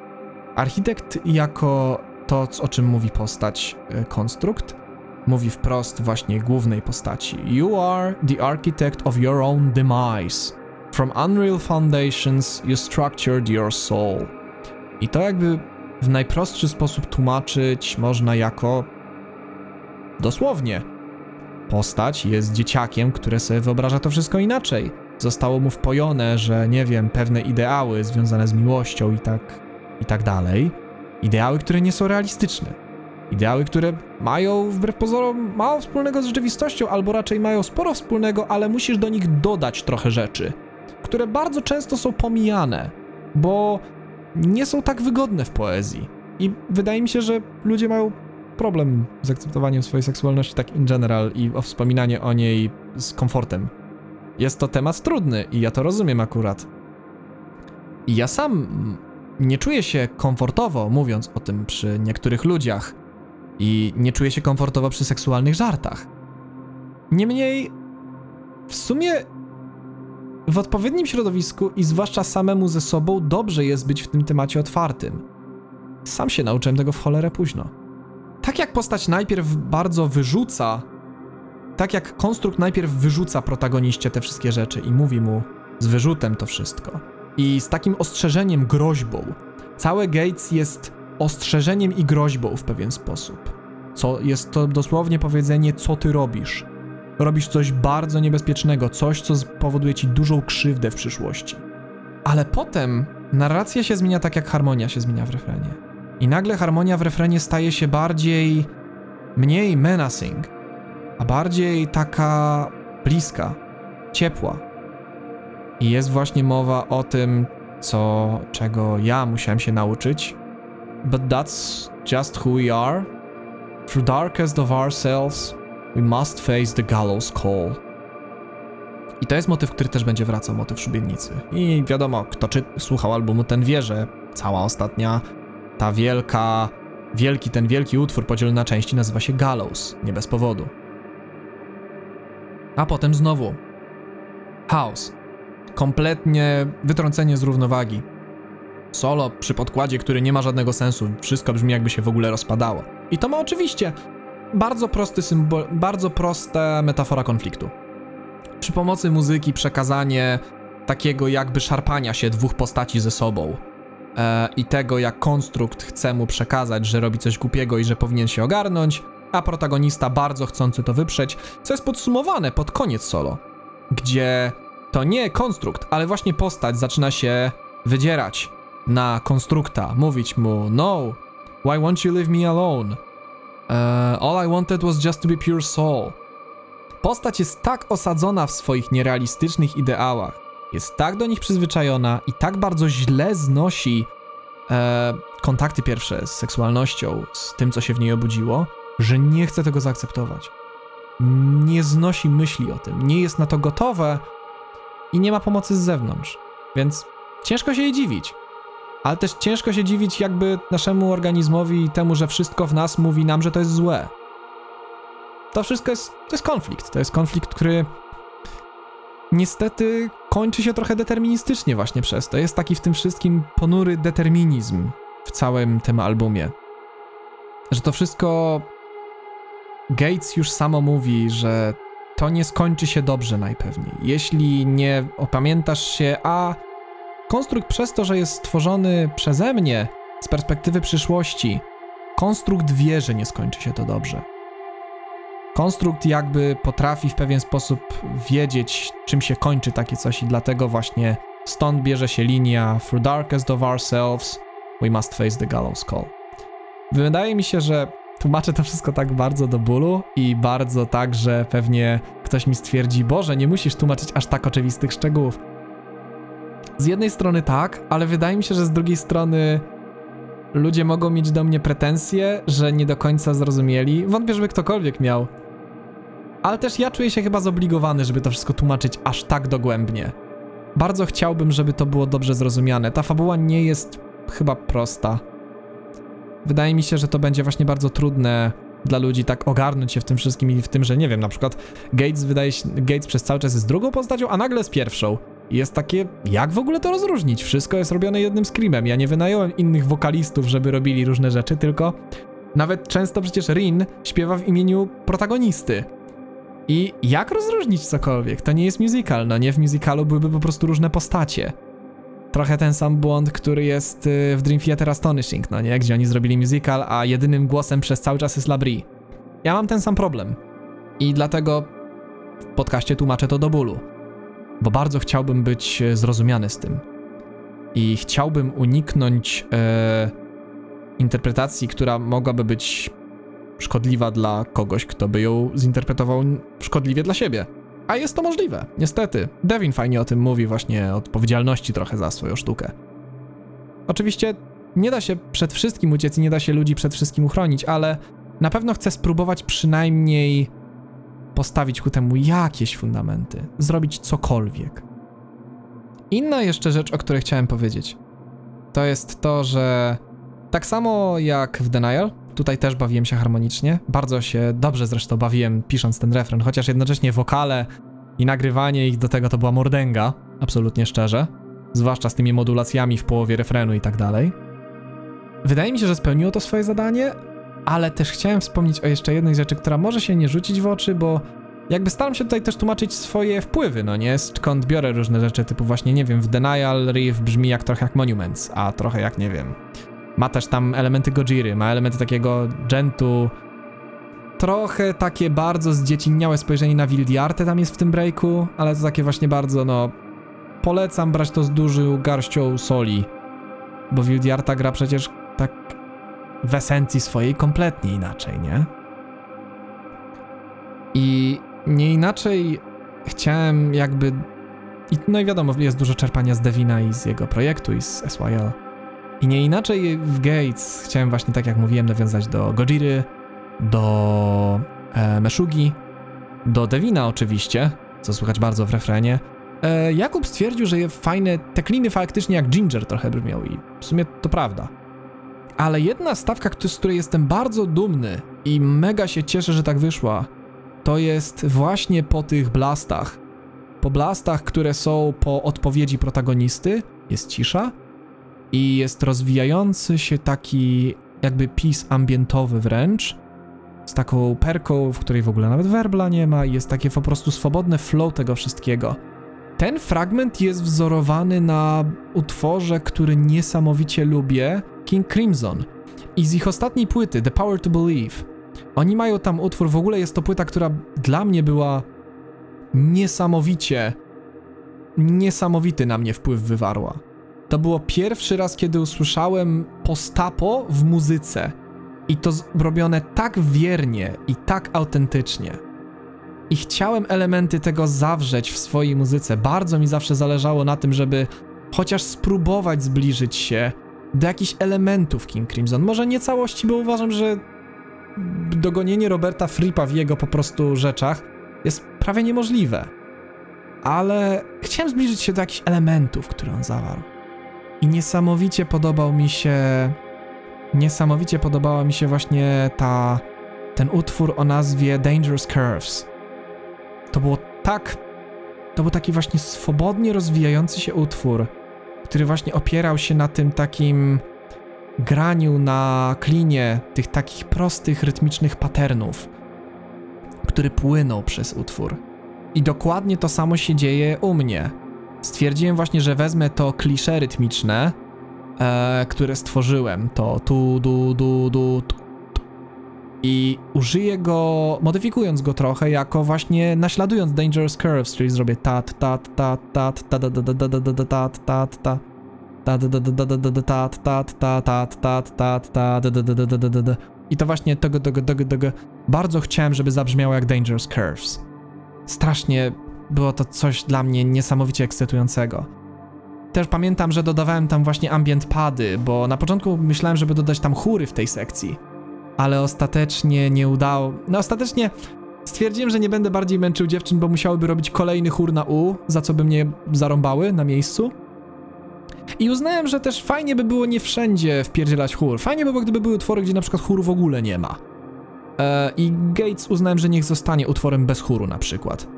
I właśnie zastąpiłem tam e, chóry takimi padami ambientowymi, które po prostu robiłem bawiąc się z reverbem. E, tej, w tym klinie i na klinach w ogóle, na rytmicznych i na tym głównym, który prowadzi przez całą melodię. Więc to jest e, to. Jest to. E, to jest e, Gates. Mogę jeszcze dorzucić kilka anegdotek, bo teraz sobie przypomniałem, do The Core. W The Core jest jedna ważna rzecz. Jest tam motyw tego, że postać, zasta- znaczy narrator, czyli poniekąd ja, zastanawia się właśnie nad tym, na ile to rodzice mogli nam pomóc przebić się przez ten rozwój seksualny, ale właśnie jest tam też stwierdzenie, że być może, być może oni nie bardzo mają na to wpływ. Ciężko im przecież dotrzeć do takiego dzieciaka. Taki dzieciak jest niesamowicie skryty z takimi rzeczami. Dlatego tam jest właśnie mowa, że z jednej strony it's almost as if they forgot that the same world shared their traumas and fears, or maybe they know and it's just the way it's supposed to be. Uh, więc to jest to. I w Denial e, ten clean, który właśnie robiłem i te tomy, które są pod ten clean i tą wstawkę całą taką cichszą, to jest coś, co też stwierdził właśnie e, Konrad i chyba nie tylko Konrad, jeszcze jed, chyba Ardian to stwierdził, że brzmi to trochę jak Reptile. Periphery, co? E, ja nie pisałem tego z myślą o tym, ale w sumie faktycznie zauważyłem, że jest takie delikatne podobieństwo i fajne to jest. W sensie to jest... e, No nie wiem, nie będę się obrażał o to, że brzmi jak ktoś inny. No bo to jest spoko w sumie, to jest feature. Jeśli brzmisz jak Periphery w takim naprawdę fajnym, dobrym sensie, a nie jak copycat, w sumie git, no nie? Fajnie, że udało się to osiągnąć. I z tego miejsca myślę, że możemy przejść do kolejnego numeru. Oh boy. To będzie długi podcast. Następny numer, do którego bardzo mi zależało właśnie, żeby z Gates zrobić e, płynne przejście, to Predator. I on wprowadza, rozwija motywy i nazywa w pewien sposób motywy, które już wcześniej zostały utworzone, choć nie jest to jeszcze nawiązanie stricte muzyczne. Sam sposób, w jaki ten numer jest napisany, on jest y, w znakomitej większości. To jest stara eternawka. Znaczy nie stara, no stara nowa, ale taka, która jeszcze po prostu nie wyszła. Ale tak, cały utwór tak naprawdę był już napisany wcześniej. To jak ma zrobione riffy, to wszystko było już. To nie jest nic nowego. Ten utwór ma co najmniej z 6 lat, tak myślę. To, co się zmieniło, to, że zostały dodane do niego kolejne warstwy, ale ten riff właśnie ten tu du tu du tu tu ru, du tu tu tu tu du tu ru, to już od dłuższego czasu mi chodziło po głowie. I jest to coś, z czego pamiętam, śmieliśmy się nawet, jak e, ogarnialiśmy próbę Eternawki jeszcze z Pauliną, w sensie z szatan, jak gadałem. Em, to była całkiem taka fajna rzecz. Robiąc go na ten album, uznałem, że świetnie byłoby go zestroić niżej. Że w sumie wtedy ten utwór pisałem w B i kwartowy, kwarty, kwartami go na gitarze po prostu miał być grany. Teraz uznałem już, że mam ósemkę i to by było wstyd nie zagrać go na ósemce w takiej formie. I było to strzałem w dziesiątkę. Dzięki temu właśnie on nabrał takiego ciężaru i mocy. Stał się bardzo taki bardzo taki potężny się stał, taki monumentalny. Miał się kojarzyć, początkowa w ogóle robocza nazwa jego i dwójki e, to był faraon, bo kojarzył mi się z jakimiś egipskimi rzeczami. Potem Jakub mi powiedział, że bardziej to właściwie jest skala taka orientalna, e, takie bardziej rzeczy kojarzące się, nie wiem, właśnie z Japonią czy czymś takim. Natomiast, e, no ja nie wiedziałem lepiej, ja wtedy byłem młodszy i trochę głupszy. To, co pamiętam było dla mnie fajne przy pisaniu tego numeru, to jak bardzo fajnie mogłem go rozwinąć, bo on początkowo był taki bardzo, bardzo basic, nie? Zwrotka, refren, zwrotka, refren, jakiś main motyw, jakieś solo, zwrotka, refren, outro, koniec. W tym przypadku nie zmieniłem struktury, podobało mi się, że on był taki prosty, podobało mi się, że on miał bardzo taki piosenkowy wydźwięk. Tak, generalnie powiedziałbym, że jestem naprawdę zadowolony z motywów, które tam wyszły. Breakdown jest naprawdę fajny, to mnie śmieszy, że jest dosłownie najprostszy jak się dało i specjalnie dlatego jak robiłem klipa z Julią, to go oczywiście trochę obśmiałem, że to jest tylko tu, du, du, du, du. Każdy to może zagrać. Niemniej stwierdziłem, że właśnie dorzucę w nim trochę więcej tekstur. I w związku z tym oczywiście doszły do tego chóry po już napisaniu całego instrumentala. Stwierdziłem, że właśnie chóry mogą dużo tu dodać dobrego. A, te pomysły i tak wyszkodziły dosyć przypadkowo, poza jednym konkretnym. Tą ostatnią linią, czyli tą ta ra ta ta ta ta ta ta ta bo ona była po prostu nagrana leadem. I ona jest w tle, nawet na singlu właśnie ją chyba słychać, e, że ona tam robi tło. W tym przypadku wokale pozwoliły wydobyć ją na wierzch. I pozwoliły sprawić, że właśnie robi się tam jeszcze większy chaos, co poniekąd jest straszny do słuchania, a poniekąd wydaje mi się, że jest właśnie piękne jest urokiem chyba całej tej muzyki, co robię, że to jest strukturalnie trochę chaos. Dosyć taki właśnie, ten utwór, że tak powiem, tematycznie też miał być taki, on miał być takim, miał być taki potwór. Miało być takie właśnie poczucie takiej grozy. O ile zwrotka e, i w ogóle tekst na początku zaczyna się kompletnie odwrotnie, bo zaczyna się od łowcy polującego na potwora. Zaczyna się od tego, że jest łowca, który przedstawia siebie i właśnie mówi I faced a thousand trials, tested all rejection ways, I've... I've set a thousand hunts? Nie pamiętam do końca, ale tak. Najpierw jest mowa o myśliwym. Potem myśliwy musi dojść do kompromisu z tą bestią. A potem jest refren właśnie, gdzie w pełnej jakby okazałości jest przedstawiony potwór e, nam jako słuchaczom. Jest właśnie mowa. As night rains, the gates open and monster crawls. Close your eyes and shiver as the predator roars. I to miało ująć rzeczy z Denial. To miało ująć strach tego dziecka przed tym czymś. I to coś teraz przyjęło postać tego potwora. Wcześniej to było takie coś. To było jakieś rzeczy, które mu przeszkadzały, które nie były przyjemne, które zmieniały jego rzeczywistość. Teraz to przyjęło postać tego potwora, który raz na jakiś czas rozwala te bramy i wydostaje się na zewnątrz w sposób kompletnie niekontrolowany, w sposób impulsywny. Tak jak wszystko, co człowiek w sobie tłumi, no nie? Tutaj też. E, pamiętam, że jeśli chodzi o właśnie nagrywanie, to nie miałem jakoś. Nie mam chyba jakoś dużo do napisania, albo raczej powiedzenia. Bo po prostu dosyć szybko to szło. Jest jedna rzecz, która będzie nawiązywała do Predatora dwójki, czyli takie też e, charakterystyczna linia harmoniczna, która pojawia się dopiero na outro i jest grana przez taki półstrokowy lead. Ale tak to ten utwór jest bardzo taki standalone. On tworzy raczej, zresztą tak jak te wszystkie motywy, wszystkie utwory wcześniej, e, Denial, Gates, The Core i teraz Predator, one raczej tworzą podwaliny pod nawiązania, które będą później. Jedyny utwór, który ma nawiązania do tego, co było wcześniej, to jest Denial i Denial ma nawiązania do The Core w tej środkowej wstawce. Natomiast e, jeśli chodzi właśnie o Predatora, no to tak, to, było, to jest po prostu przedstawienie kolejnego motywu. Ten utwór przedstawia motyw potwora. I przedstawia motyw w historii, gdzie postać e, w pewien sposób właśnie traci taki drive do zniszczenia tego w sobie. Kiedy zaczyna się uczyć, ale nie uczy się tego chętnie, że nie może w tego sobie zniszczyć, że jest to jakaś rzecz, która wymaga jakiejś niewyobrażalnej woli chyba, albo czegoś, czego ona nie ma, żeby to zniszczyć. I jest to moment, kiedy tak naprawdę postać w takim razie popełnia kolejny błąd. Bo zamiast pomyśleć o tym, żeby zaakceptować to i uczyć się z tym żyć i być może polubić się z tym, to ona dalej traktuje to jako coś bardzo wrogiego. I właśnie woli to prędzej nazwać drapieżnikiem, potworem.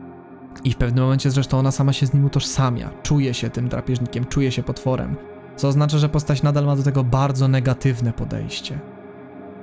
Jest to bardzo taki, że tak powiem, ten konflikt zamiast łagodnieć, to tylko coraz bardziej się zaostrza. Coraz bardziej tworzą się zaburzone spojrzenia na różne rzeczy wewnątrz postaci. Problemem całego i problemem i tym, co, co pcha ten album do przodu, jest to, że ten konflikt ciągle jest. Nawet jeśli postać godzi się na jakiś kompromis, to jest to kompromis, na który ona się godzi niechętnie. I Predator jest definicją kompromisu z bestią, która cię przeraża. Jest coś przerażającego w tobie, w twoim umyśle, w twoim ciele, czego nie rozumiesz. Godzisz się funkcjonować z tym i wypuszczasz to na pewien czas, tak jak tam właśnie jest powiedziane. I'll keep your leashes tight, but I'll give you what you want. I one day I'll find a way to end you once for all. To jest taki moment, kiedy znowu jest ta groźba, kiedy jest brak zrozumienia, dlatego że jest to część ciebie. Jest to traktowane jako bardzo obcy element, którego chcesz się pozbyć, który traktujesz jak coś złego i masz wobec tego poczucie, że teraz jeszcze nie mogę, ale pewnego dnia cię zniszczę. Bardzo taka, o powiem słowo klucz, bardzo taka toksyczna postawa. Ale jeszcze nie przejdziemy do toksin. o Boże, ten żart był tak zły, ja pierdolę. Eee... To, co jeszcze fajnie byłoby wspomnieć o Predatorze, to jest e, tribal sekcja. I to jest coś, na co, tak jak już mówiłem w poprzednim podcaście, Julia wpadła. I to było tak, że tak dobrze mi się nagrywało chóry i chóry brzmiały mi jak takie... jak jakiś taki biały śpiew, ale kojarzący mi się bardzo z takimi plemiennymi melodiami. E, bardzo ten utwór nabrał dla mnie takiego plemiennego wydźwięku, zwłaszcza, że mowa o właśnie jakimś myśliwym, polującym na jakąś bestię. Co mi się też z tym wszystkim oczywiście kojarzyło. I stwierdziłem, że właśnie fajnie by było tam zrobić coś, co podobnego do tego, co jest w Planet Smasher e, Devina Townsenda na Ziltoidzie. gdzie jest właśnie takie czok, czok, czok. I uznałem, że fajnie byłoby to zrobić. Na początku chciałem to zrobić z dziewczynami, Julia wyperswadowała mi to, poprosiłem o to chłopaków i wydaje mi się, że tak jak chyba nawet pisałem w takim poście na Facebooku, ale no wiadomo, to nie do każdego dotrze i nie każdy dobrze czyta. E, wydaje mi się, że to nadało tożsamość temu numerowi między innymi. Że to jakby tak to na początku, jak człowiek słucha tego numeru, to on zaczyna rozumieć, na czym to mniej więcej polega, zaczyna rozumieć, czym to się je, ale końcówka i w ogóle końcowe elementy utworu, gdzie pojawiają się skandy, gdzie pojawiają się te uła, które by the way brzmią jak achievement z Wiedźmina, na co ja nie zwróciłem uwagi, ktoś inny mi to powiedział, nie pamiętam kto. Chyba Ardian, ale mogę się mylić. To wszystko jakby właśnie te, ten tribal na końcu zwłaszcza, bo na początku ja po prostu chciałem zrobić z tego e, background do refrenu i do zwrotki. Na początku chyba tylko do refrenu, a potem pomyślałem, że do zwrotki zautomatyzowałem, żeby w refrenie po prostu był głośniej. A potem zrozumiałem, że kurde, te skandy są na tyle super on its own, że fajnie byłoby im zrobić oddzielną sekcję. Dlatego singiel kończy się jak kończy, czyli tak jakby się kończyła wersja, gdybym nie wpadł na to i gdybym nie poszedł za pewną właśnie taką rzeczą, którą też mi chyba ktoś inny zasugerował, że te skandy po prostu giną w miksie i nie są tak czytelne i że fajnie byłoby im dać moment, gdzie one serio będą same i pokażą, jak same w sobie są fajne. I właśnie gdyby ktoś mi nie zasugerował tego pomysłu, nie pamiętam kto to był, któraś z dziewczyn, chyba Asia albo ktoś inny, no to mielibyśmy wersję singlową tego utworu. Ale właśnie dzięki tej sugestii jest ta tribal sekcja, która kończy utwór i która daje, ma taki jakby utwardza, umacnia wydźwięk tego, że ten utwór ma być taki plemienny, taki właśnie tribal, taki kojarzący się z właśnie jakimś plemieniem w dżungli vibe, dla mnie przynajmniej właśnie, który tańczy wokół ognia. Nie jest to oczywiście wierne do tego, jak nie wiem, wygląda kultura właśnie takich plemion. Oczywiście, że nie, bo kompletnie nie wiem, jak to działa. Raczej chciałem stworzyć tego metaforę, e, czy coś w tym stylu. Myślę, że to oddaje wszystko, co można powiedzieć o Predatorze. Co w sumie jeszcze jedna rzecz. To jest to, że solówki właśnie, chłopaków. Michał, Michał zrobił świetne solo. Co prawda męczyliśmy się z tym jak cholera, bo najpierw wysłał mi pierwszą wersję, która była dużo taka łagodniejsza i bardziej taka... Miała więcej przestrzeni, mniej tych fajnych, szybkich pasaży i właśnie powiedziałem mu, że nie no, ma, już przestrzeń daje ci e, motyw, riff daje ci przestrzeń, wypełnij ją trochę. No i też z Jakubem to, że on mi wysyłał te solówki, gdzie on właśnie też widać, że nie do końca potrafił odnaleźć się w podkładzie i tutaj już nie było to tak pożądane. Tutaj już chciałem, żeby jednak e, solówka nie wytrącała z pulsu. Więc e, wziąłem jego fragmenty tej solówki. On mi wysłał chyba dwa tejki w ogóle. I ja je pociąłem i jakoś ułożyłem według swojego widzimisię. I z tego wyszedł, wyszło takie bardzo dziwne, trochę odhumanizowane solo. E, brzmiące właśnie, nie wiem, ciężko mi to nawet ująć, ale spełniło ono to, co chciałem. Bardzo mi się podobało to, że to tak zabrzmiało, a nie inaczej. I stąd wydaje mi się, że możemy przejść do kolejnego numeru, do którego jakby jak Tribal się kończy, to jest do niego z powrotem w zasanie. E, to jest Toxin. I Toxin bardzo urosło w moich oczach od czasu, kiedy po prostu je wziąłem. Na początku ten utwór też prawie niezmieniony trafił. Tak jak Predator, gdzie po prostu jego transponowałem z B do F, tak tutaj nic nie zmieniałem, prawie jeśli chodzi o tonację. Jest dalej w B, motywy w ogóle są bardzo podobnie brzmiące do tego, jak brzmiały. Chyba jeden akord w refrenie zmieniłem przedłużyłem refren dwa razy, żeby bardziej pod wokale siedział. Ale wiele rzeczy zostało takimi, jakimi były.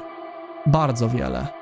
Pamiętam, że właśnie ten utwór na początku miał taki vibe takiego, że ciężko było powiedzieć, czy on jest taki, zwłaszcza ta pierwsza zwrotka, która jest taka ambiwalentna w swoim początkowej fazie, a potem dopiero jakby nakierowuje na skalę molową. Początkowo ona jakby jest między tonacjami. Stąd ciężko powiedzieć, czy to jest dur, czy mol.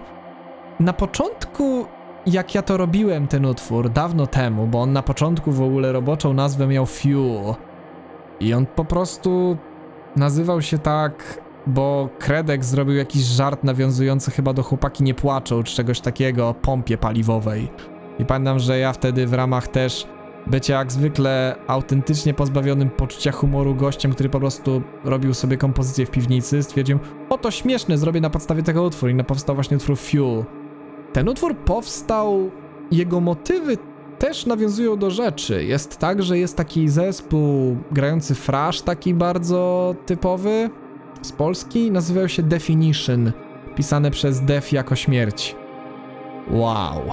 Niemniej, e, motywy mieli niektóre fajne i mieli taki właśnie fajnie, toksycznie brzmiący jeden motyw w jednym utworze. Pamiętam jak widziałem ich na żywo, to mi się to mega spodobało. I stwierdziłem, kurde, ale fajne jest pisanie tak motywów i to mnie zawsze faj... zawsze mi się podobało w e, Frashu, że Frash nie bał się czasami robić takich dziwnych rzeczy.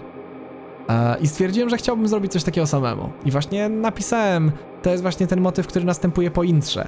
Tak jak intro jest po prostu takim brzmiące, jakby było po prostu zgliczowane i dziwne. Jakby ono tak nie do końca wiedziało, co chce osiągnąć. To potem jest właśnie ten motyw tu daru to da daru tu daru da da da da do. To właśnie bardzo było inspirowane tym i też fakt, że te dźwięki klaszują się ze sobą, że ja wypuszczam je na gitarze. To też właśnie dzięki temu dodało im takiej toksyczności. Długi czas nie wiedziałem, jak się ten utwór będzie nazywał. On miał się nazywać właśnie dalej Fuel. Jak go pisałem jeszcze jako część albumu, to też myślałem, że to będzie jakiś, nie wiem, on będzie mówił jakimś paliwie do, nie wiem, właśnie jakiejś seksualności, czegoś takiego, że o tym drive'ie, skąd to się wszystko bierze, jak z tym... Ostatecznie zacząłem rozumieć, że to wszystko brzmi, ta ambiwalencja, ten riff i to wszystko, co było dalej i tekst, który zaczął się formować. To wszystko zaczęło mi się właśnie formować tej motyw toksyny tej trucizny, która infiltruje ciało, która rozprzestrzenia się po nim, tego, że tak naprawdę to protagonista interpretuje właśnie wpływ kompromisu e, z bestią w poprzednim rozdziale w Predatorze, interpretuje go jako toksynę rozpływającą się po jego ciele i zmieniającą go w coś, czym on nie chce być. Tak, to był właśnie główny jakby motyw za tym wszystkim. Pamiętam też, że właśnie w Toxin bardzo dużo elektroniki dałem z tego powodu. Chciałem, żeby ten utwór był taki właśnie futurystyczny, odhumanizowany bardzo. Miał właśnie vibe takiego... Kojarzył mi się trochę z tymi takimi bardzo toksycznymi warbami. Co? Warbami? Ja pierdolę. Ja to chyba nawet zostawię, już nie będę po prostu tego ucinał. Kojarzący mi się z takimi toksycznymi barwami. Um, i właśnie dlatego zastosowałem, to jest, są te barwy, które są mega często też używane teraz, że właśnie taki jaskrawe, zielone, fioletowe, te wszystkie rzeczy kojarzące się ludziom z tym takim imprezowym życiem. Pamiętam jak Asia, taka moja przyjaciółka, pokazywała mi właśnie takie teledyski, które też dla mnie właśnie wyglądały jak takie z jednej strony tak bardzo nowocześnie i tak właśnie neonowo, ale z drugiej strony miałem takie wow, to się tak toksycznie kojarzy mi i zawsze mi się kojarzyło bardzo toksycznie to takie właśnie całe środowisko tego typu.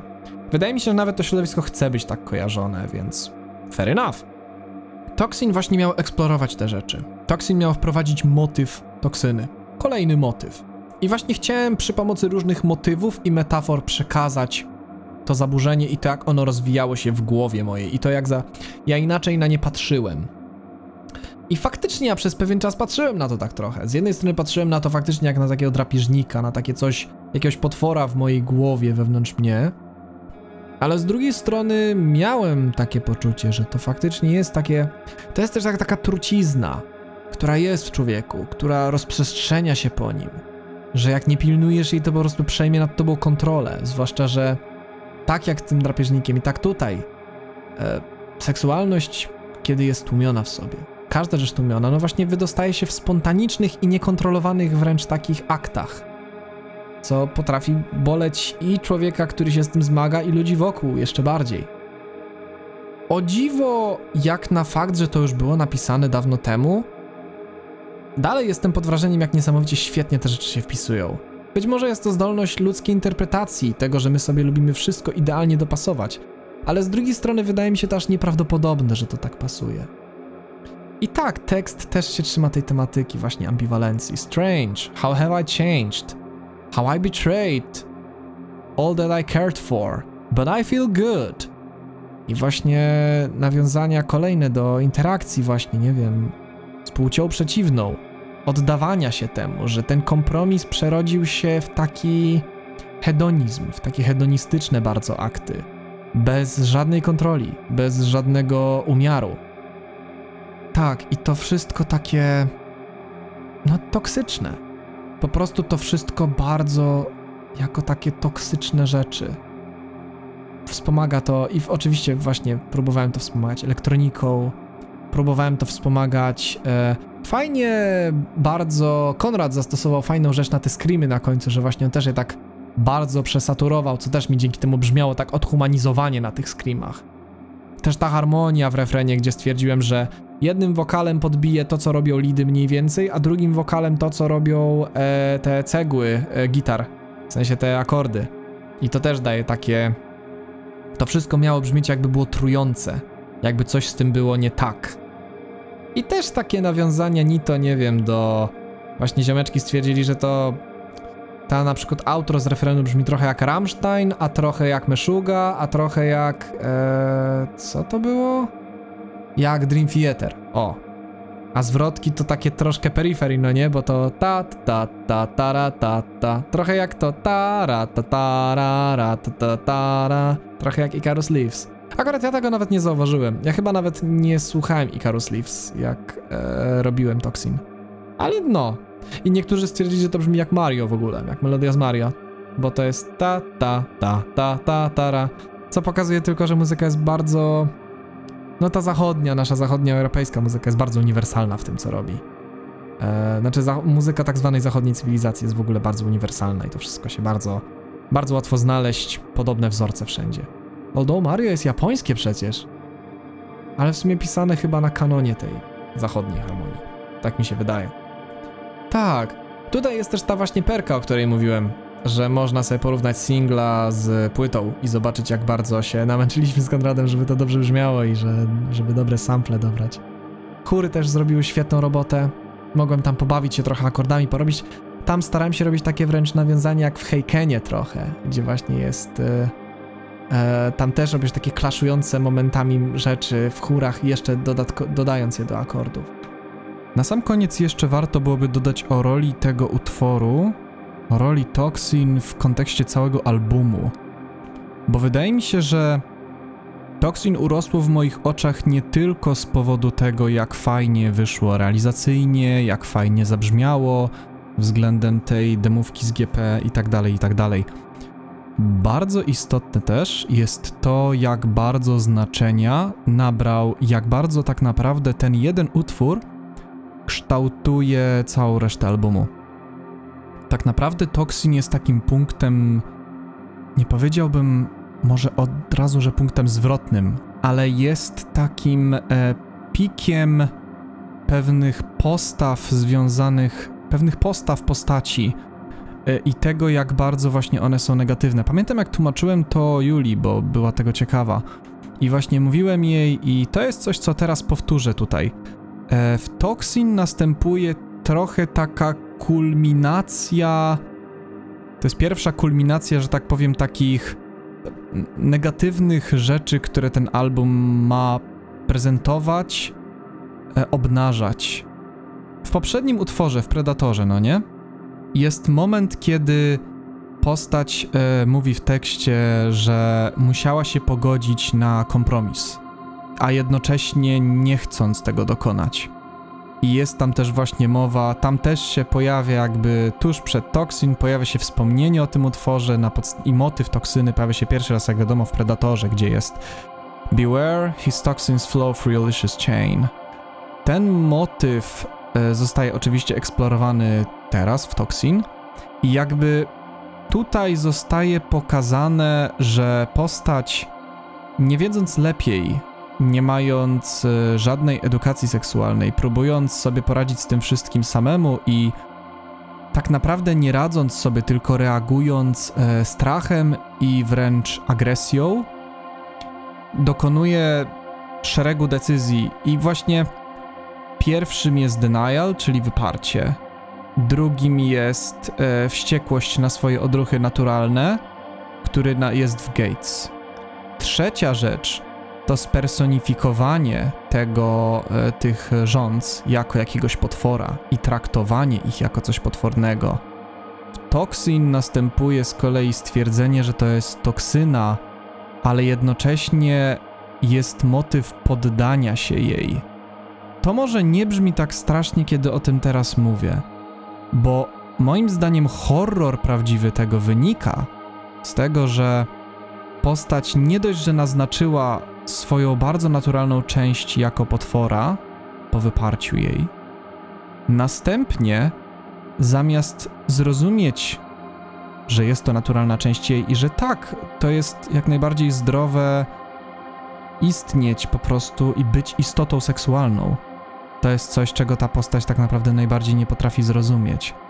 I tutaj, nazywając to toksyną i godząc się z tym na dziwny kompromis i jednocześnie traktując to jak truciznę, która rozlewa się po żyłach, czy właściwie w tym przypadku, jakby nie wiem, po psychice, postać jest w największym błędzie, w jakim mogłaby być. Dokonuje najbardziej błędnej oceny sytuacji, jaką można sobie wyobrazić. Ten kompromis tak naprawdę mógłby być momentem, w którym historia obróciłaby się na dobre. To mógłby być moment, w którym postać mogłaby zrozumieć, że seksualność nie jest złą rzeczą, że jest dobra, jest naturalna. Niestety, wszystkie poprzednie czynniki sprawiają, że kiedy wchodzi ona znowu w kontakt ze swoją seksualnością, to wchodzi ona w kontakt nie na zasadzie przyjaźni z tym, z samym sobą. Jest to pewne. Ta seksualność jest już tak zantagonizowana, że nawet gdy wchodzisz y, z nią w interakcję w samym sobie i robisz to z innymi ludźmi, to traktujesz to jako coś negatywnego. Zaczynasz traktować to jako, nawet robiąc to i starając się przy tym myśleć o innych, wewnątrz siebie dalej masz ten konflikt i wewnątrz siebie dalej jest to coś traktowanego z agresją, traktowanego z niechęcią, obrzydzeniem. Innymi słowy, postać jest w tym momencie najdalej od prawdy, jak tylko mogłaby być. Znajduje się już tak daleko, że można by powiedzieć, że to jest taki trochę point of no return. Bo jak naprawić coś takiego? Jak naprawić tak głęboko zakorzenioną urazę do jakiejś części siebie za to, że po prostu istnieje? Można wręcz powiedzieć, że że w momencie, kiedy dochodzimy do toksyn, postać w jakiś sposób porzuca nadzieję na jakiekolwiek e, dobre zakończenie tego konfliktu. Jest tak, że toksin to jest moment utraty nadziei postaci. Utraty nadziei w konflikcie, który sama stworzyła z samym sobą.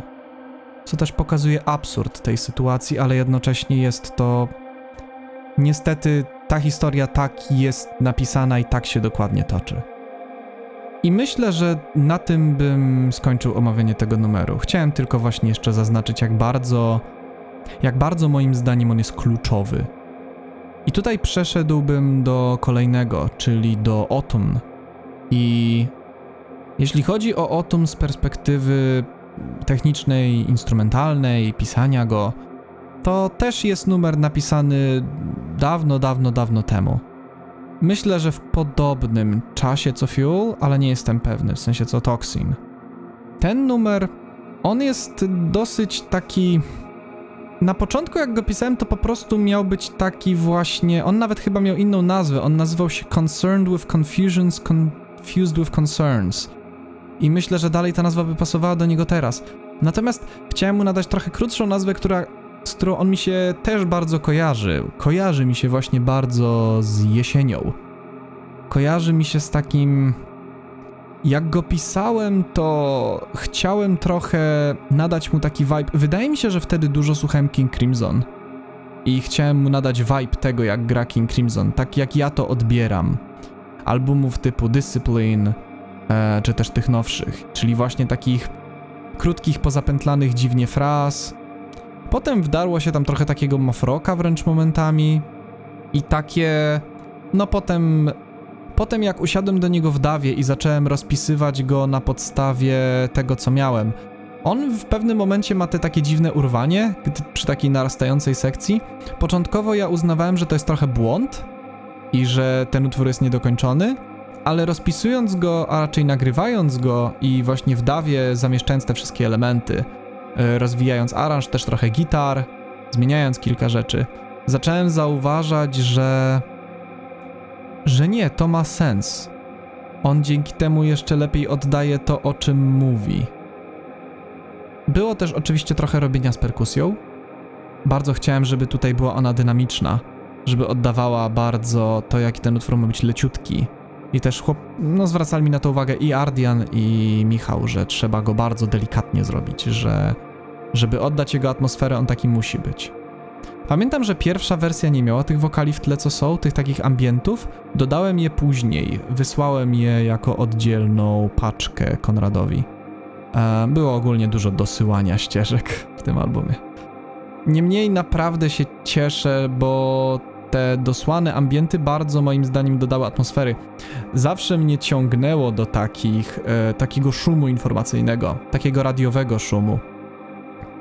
Takich właśnie rozmów, e, zwłaszcza z obciętą górą i dołem, dających takim właśnie kojarzących się z radiem, kojarzących się z takim przepływem niekontrolowanym i jakimiś rozmowami. To wszystko. Ja wziąłem zresztą bardzo konkretne rozmowy ze znajomymi, bo miałem zna takie. Miałem kilku. Trochę osób wokół siebie, z którymi gadałem głosówkami i wziąłem fragmenty zarazem jakieś swoje, jak i ich. I zlepiłem z tego takie coś dziwnego, gdzie nie rozróżniam już pojedynczych słów, ale rozróżniam tembr głosu i potrafię na podstawie tego poznać na przykład osoby, z którymi gadałem, jak, nie wiem, miałem dużo gorszy okres w życiu. I ten utwór miał trochę te wszystkie tego typu rzeczy podsumowywać. On miał być taką. takim miał się kojarzyć z jakimś właśnie. Nie bez powodu zresztą dlatego on jest po Toxin. Tam, gdzie Toxin jest takim pikiem takich właśnie postaw toksycznych, ale też takiej bardzo niezdrowej euforii. Tak, Otum następuje od razu później jako takie. taki bardzo głęboki dół. Bardzo głęboki epizod, taki depresyjny, a może nawet bym powiedział achedoniczny. Czyli moment, w którym postać była tak tak pełna tego wszystkiego, że teraz nie czuje nic. I jest jakby. Dosłownie słuchając tego utworu, mam właśnie takie poczucie. I pisząc go, chciałem wywołać poczucie pustki. Chciałem wywołać poczucie takiego. takiego niczego. Takiej muzyki, która płynie i opisuje stricte nastrój, i dlatego nie ma słów, dlatego tylko są te rozmowy w tle. Pod tym względem ten utwór dlatego jest dosyć prosty do interpretacji i do opowiedzenia. Niemniej też jest ważny. On daje właśnie przestrzeń po Toxin. Jest bardzo dependent od tego poprzedniego numeru, chociaż ja go na przykład bardzo lubię słuchać on its own, bo ma dla mnie tę taką takie poczucie zagubienia i taką niepewność, która czasami też mi towarzyszy i czasami lubię się w te uczucia zagłębić. Chociaż teraz wydaje mi się, robię to dużo bardziej bezpiecznie niż kiedyś. I ta sekcja. Chciałem, żeby on wyrażał właśnie nastroje, chciałem, żeby wyrażał trochę achedonię, a może nawet trochę konfrontację, konflikt z tą achedonią. Czyli moment, kiedy nie czujesz, momenty, kiedy nie czujesz nic, które momentami są intensywniejsze lub nie, ale jest też ta sekcja, która tak narasta coraz bardziej, w której jest zmiana rytmiczna i powiedziałbym, że ta sekcja to są właśnie takie narastające emocje w postaci, które trafiają w pustkę. Dlatego to się urywa i nie jest w żaden sposób nawiązane potem ani kontynuowane. Po prostu jest, narasta, narasta, narasta i nagle po prostu się urywa. Bez żadnej odpowiedzi, bez żadnego wyjaśnienia to miało trochę też dla mnie podbić te uczucia. Te wszystkie rzeczy to jest niesamowite, bo jak ja to pisałem, przecież jak byłem młodszy, to nie mogłem mieć pojęcia nawet, że to będzie coś takiego. Nawet ja nie pamiętam, co ja wtedy myślałem. Ale idealnie wpisało się to w atmosferę tego, co chciałem osiągnąć na albumie. I wystarczyło po prostu w dawie pobawić się trochę ścieżkami i udało mi się te uczucia podbić. Tak samo trzeba było nad tym porzeźbić trochę w miksie, żeby zadziałało to dokładnie tak, jak powinno. I te wszystkie rzeczy od ostatnich, zwłaszcza myślę dwóch lat, bardzo kojarzą mi się z jesienią. Bardzo dają mi właśnie. Jesień ostatnio bardzo daje mi vibe. E... Kiedyś tego nie miałem, kiedyś bardziej w jesień byłem pogodny i lubiłem wpędzać się w depresyjne i nostalgiczne nastroje, ale wydaje mi się, że wtedy trochę nie rozumiałem powagi tych nastrojów. Wydaje mi się, że przez to, że nie miałem takiego bagażu emocjonalnego, albo potrafiłem sobie z nim lepiej radzić, bo odcinałem się od swojej wrażliwej strony po części, to dużo lepiej sobie z tym radziłem.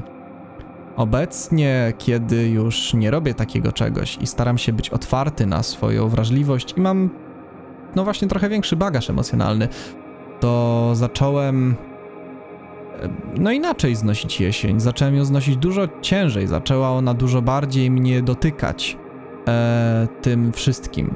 Szarością, e, brakiem możliwości wyjścia na rower, brakiem możliwości właśnie spacerów w fajnej pogodzie, tylko siedzenie w domu, wychodzenie na spacery bardziej z poczucia obowiązku wobec siebie i chęci ruszenia się. Ale nieczerpanie tego z tego takiej przyjemności jak, nie wiem, w czasie wiosny. Cała atmosfera jesieni w ciągu ostatnich dwóch lat w związku z różnymi wydarzeniami stała się dużo cięższa i też cięższa najzwyczajniej w świecie przez to do zniesienia. I chciałem, żeby te wszystkie rzeczy ten utwór e, przekazywał. Jednocześnie był czymś bardziej uniwersalnym, ale też bardzo mocno odnosił się do tej konkretnej do tego konkretnego momentu w albumie. Bardzo chciałem, żeby on też to robił.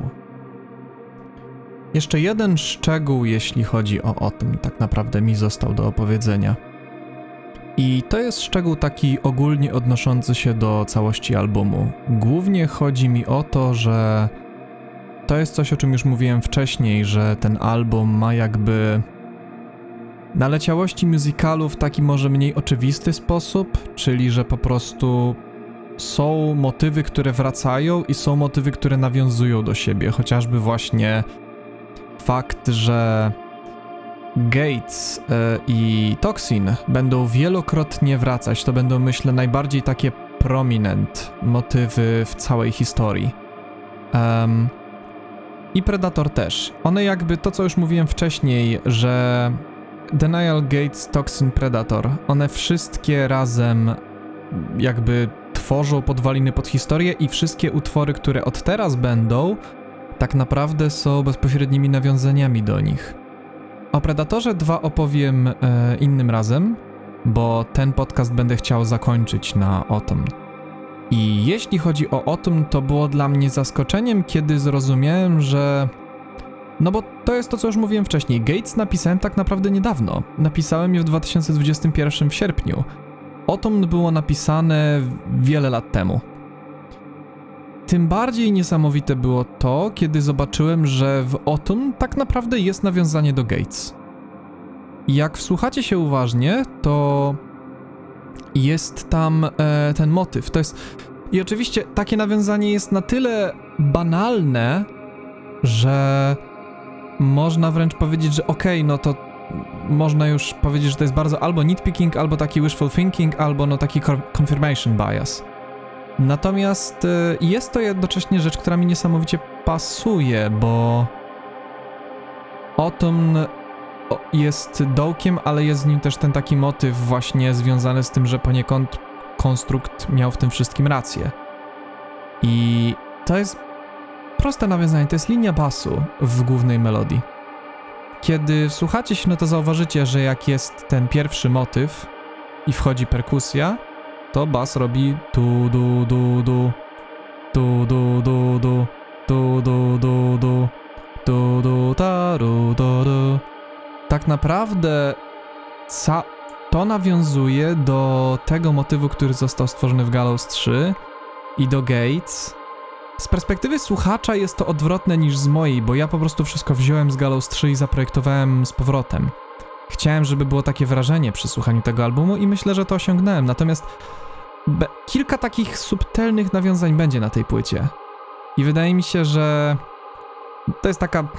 Znowu to jest taka zabawa dla nerdów, żeby ich szukać. Niemniej mam nadzieję, że one sprawią, że jakby dla ludzi będzie to bardziej imersyjne. I na tym bym ten podcast y, zakończył. Tą część na Autumn. Ponieważ e, absolutnie szczerze, zanim się wezmę za drugą część albumu, muszę jeszcze trochę nad tym pomyśleć. Tak on the spot będzie mi trochę ciężko powiedzieć o tym, tak mi się wydaje. Pierwszą część albumu mam trochę lepiej przyswojoną, więcej o niej mówiłem ze znajomymi, więcej o niej myślałem. Druga część albumu, tak naprawdę album, pamiętam jak o tym gadałem właśnie, nie pamiętam czy o tym mówiłem tutaj czy w poprzednim podcaście, ale mówiłem, że ten album można podzielić też na dwie części. W tym przypadku akurat te dwie części polegałyby na tym, że kończyłaby się jedna na Predatorze 2, a druga zaczynała od Her. Natomiast w przypadku podcastów zastosujemy trochę inny podział. I ten podcast skończę na Autumn, a następny będę kontynuował od Predatora dwójki. Nie wiem, jak szybko go nagram. Może mi zająć to tydzień, może mi zająć dwa, może zająć miesiąc. Będzie to zależało od tego, jak będę ja stał z czasem i jak szybko zdołam się mentalnie przygotować na to, bo to wbrew pozorom nie jest taka prosta rzecz. Od razu też mówię, że nie wiem, czy to będzie podcast o całości drugiej części płyty. Postaram się tak zrobić, ale tam też jest y, sporo do odkrycia sporo do powiedzenia. Więc na razie zostawię to w ten sposób i życzę Wam pogodnej pory dnia, w której tego słuchacie. I słuchajcie, no trzymajcie się. Do usłyszenia następnym razem.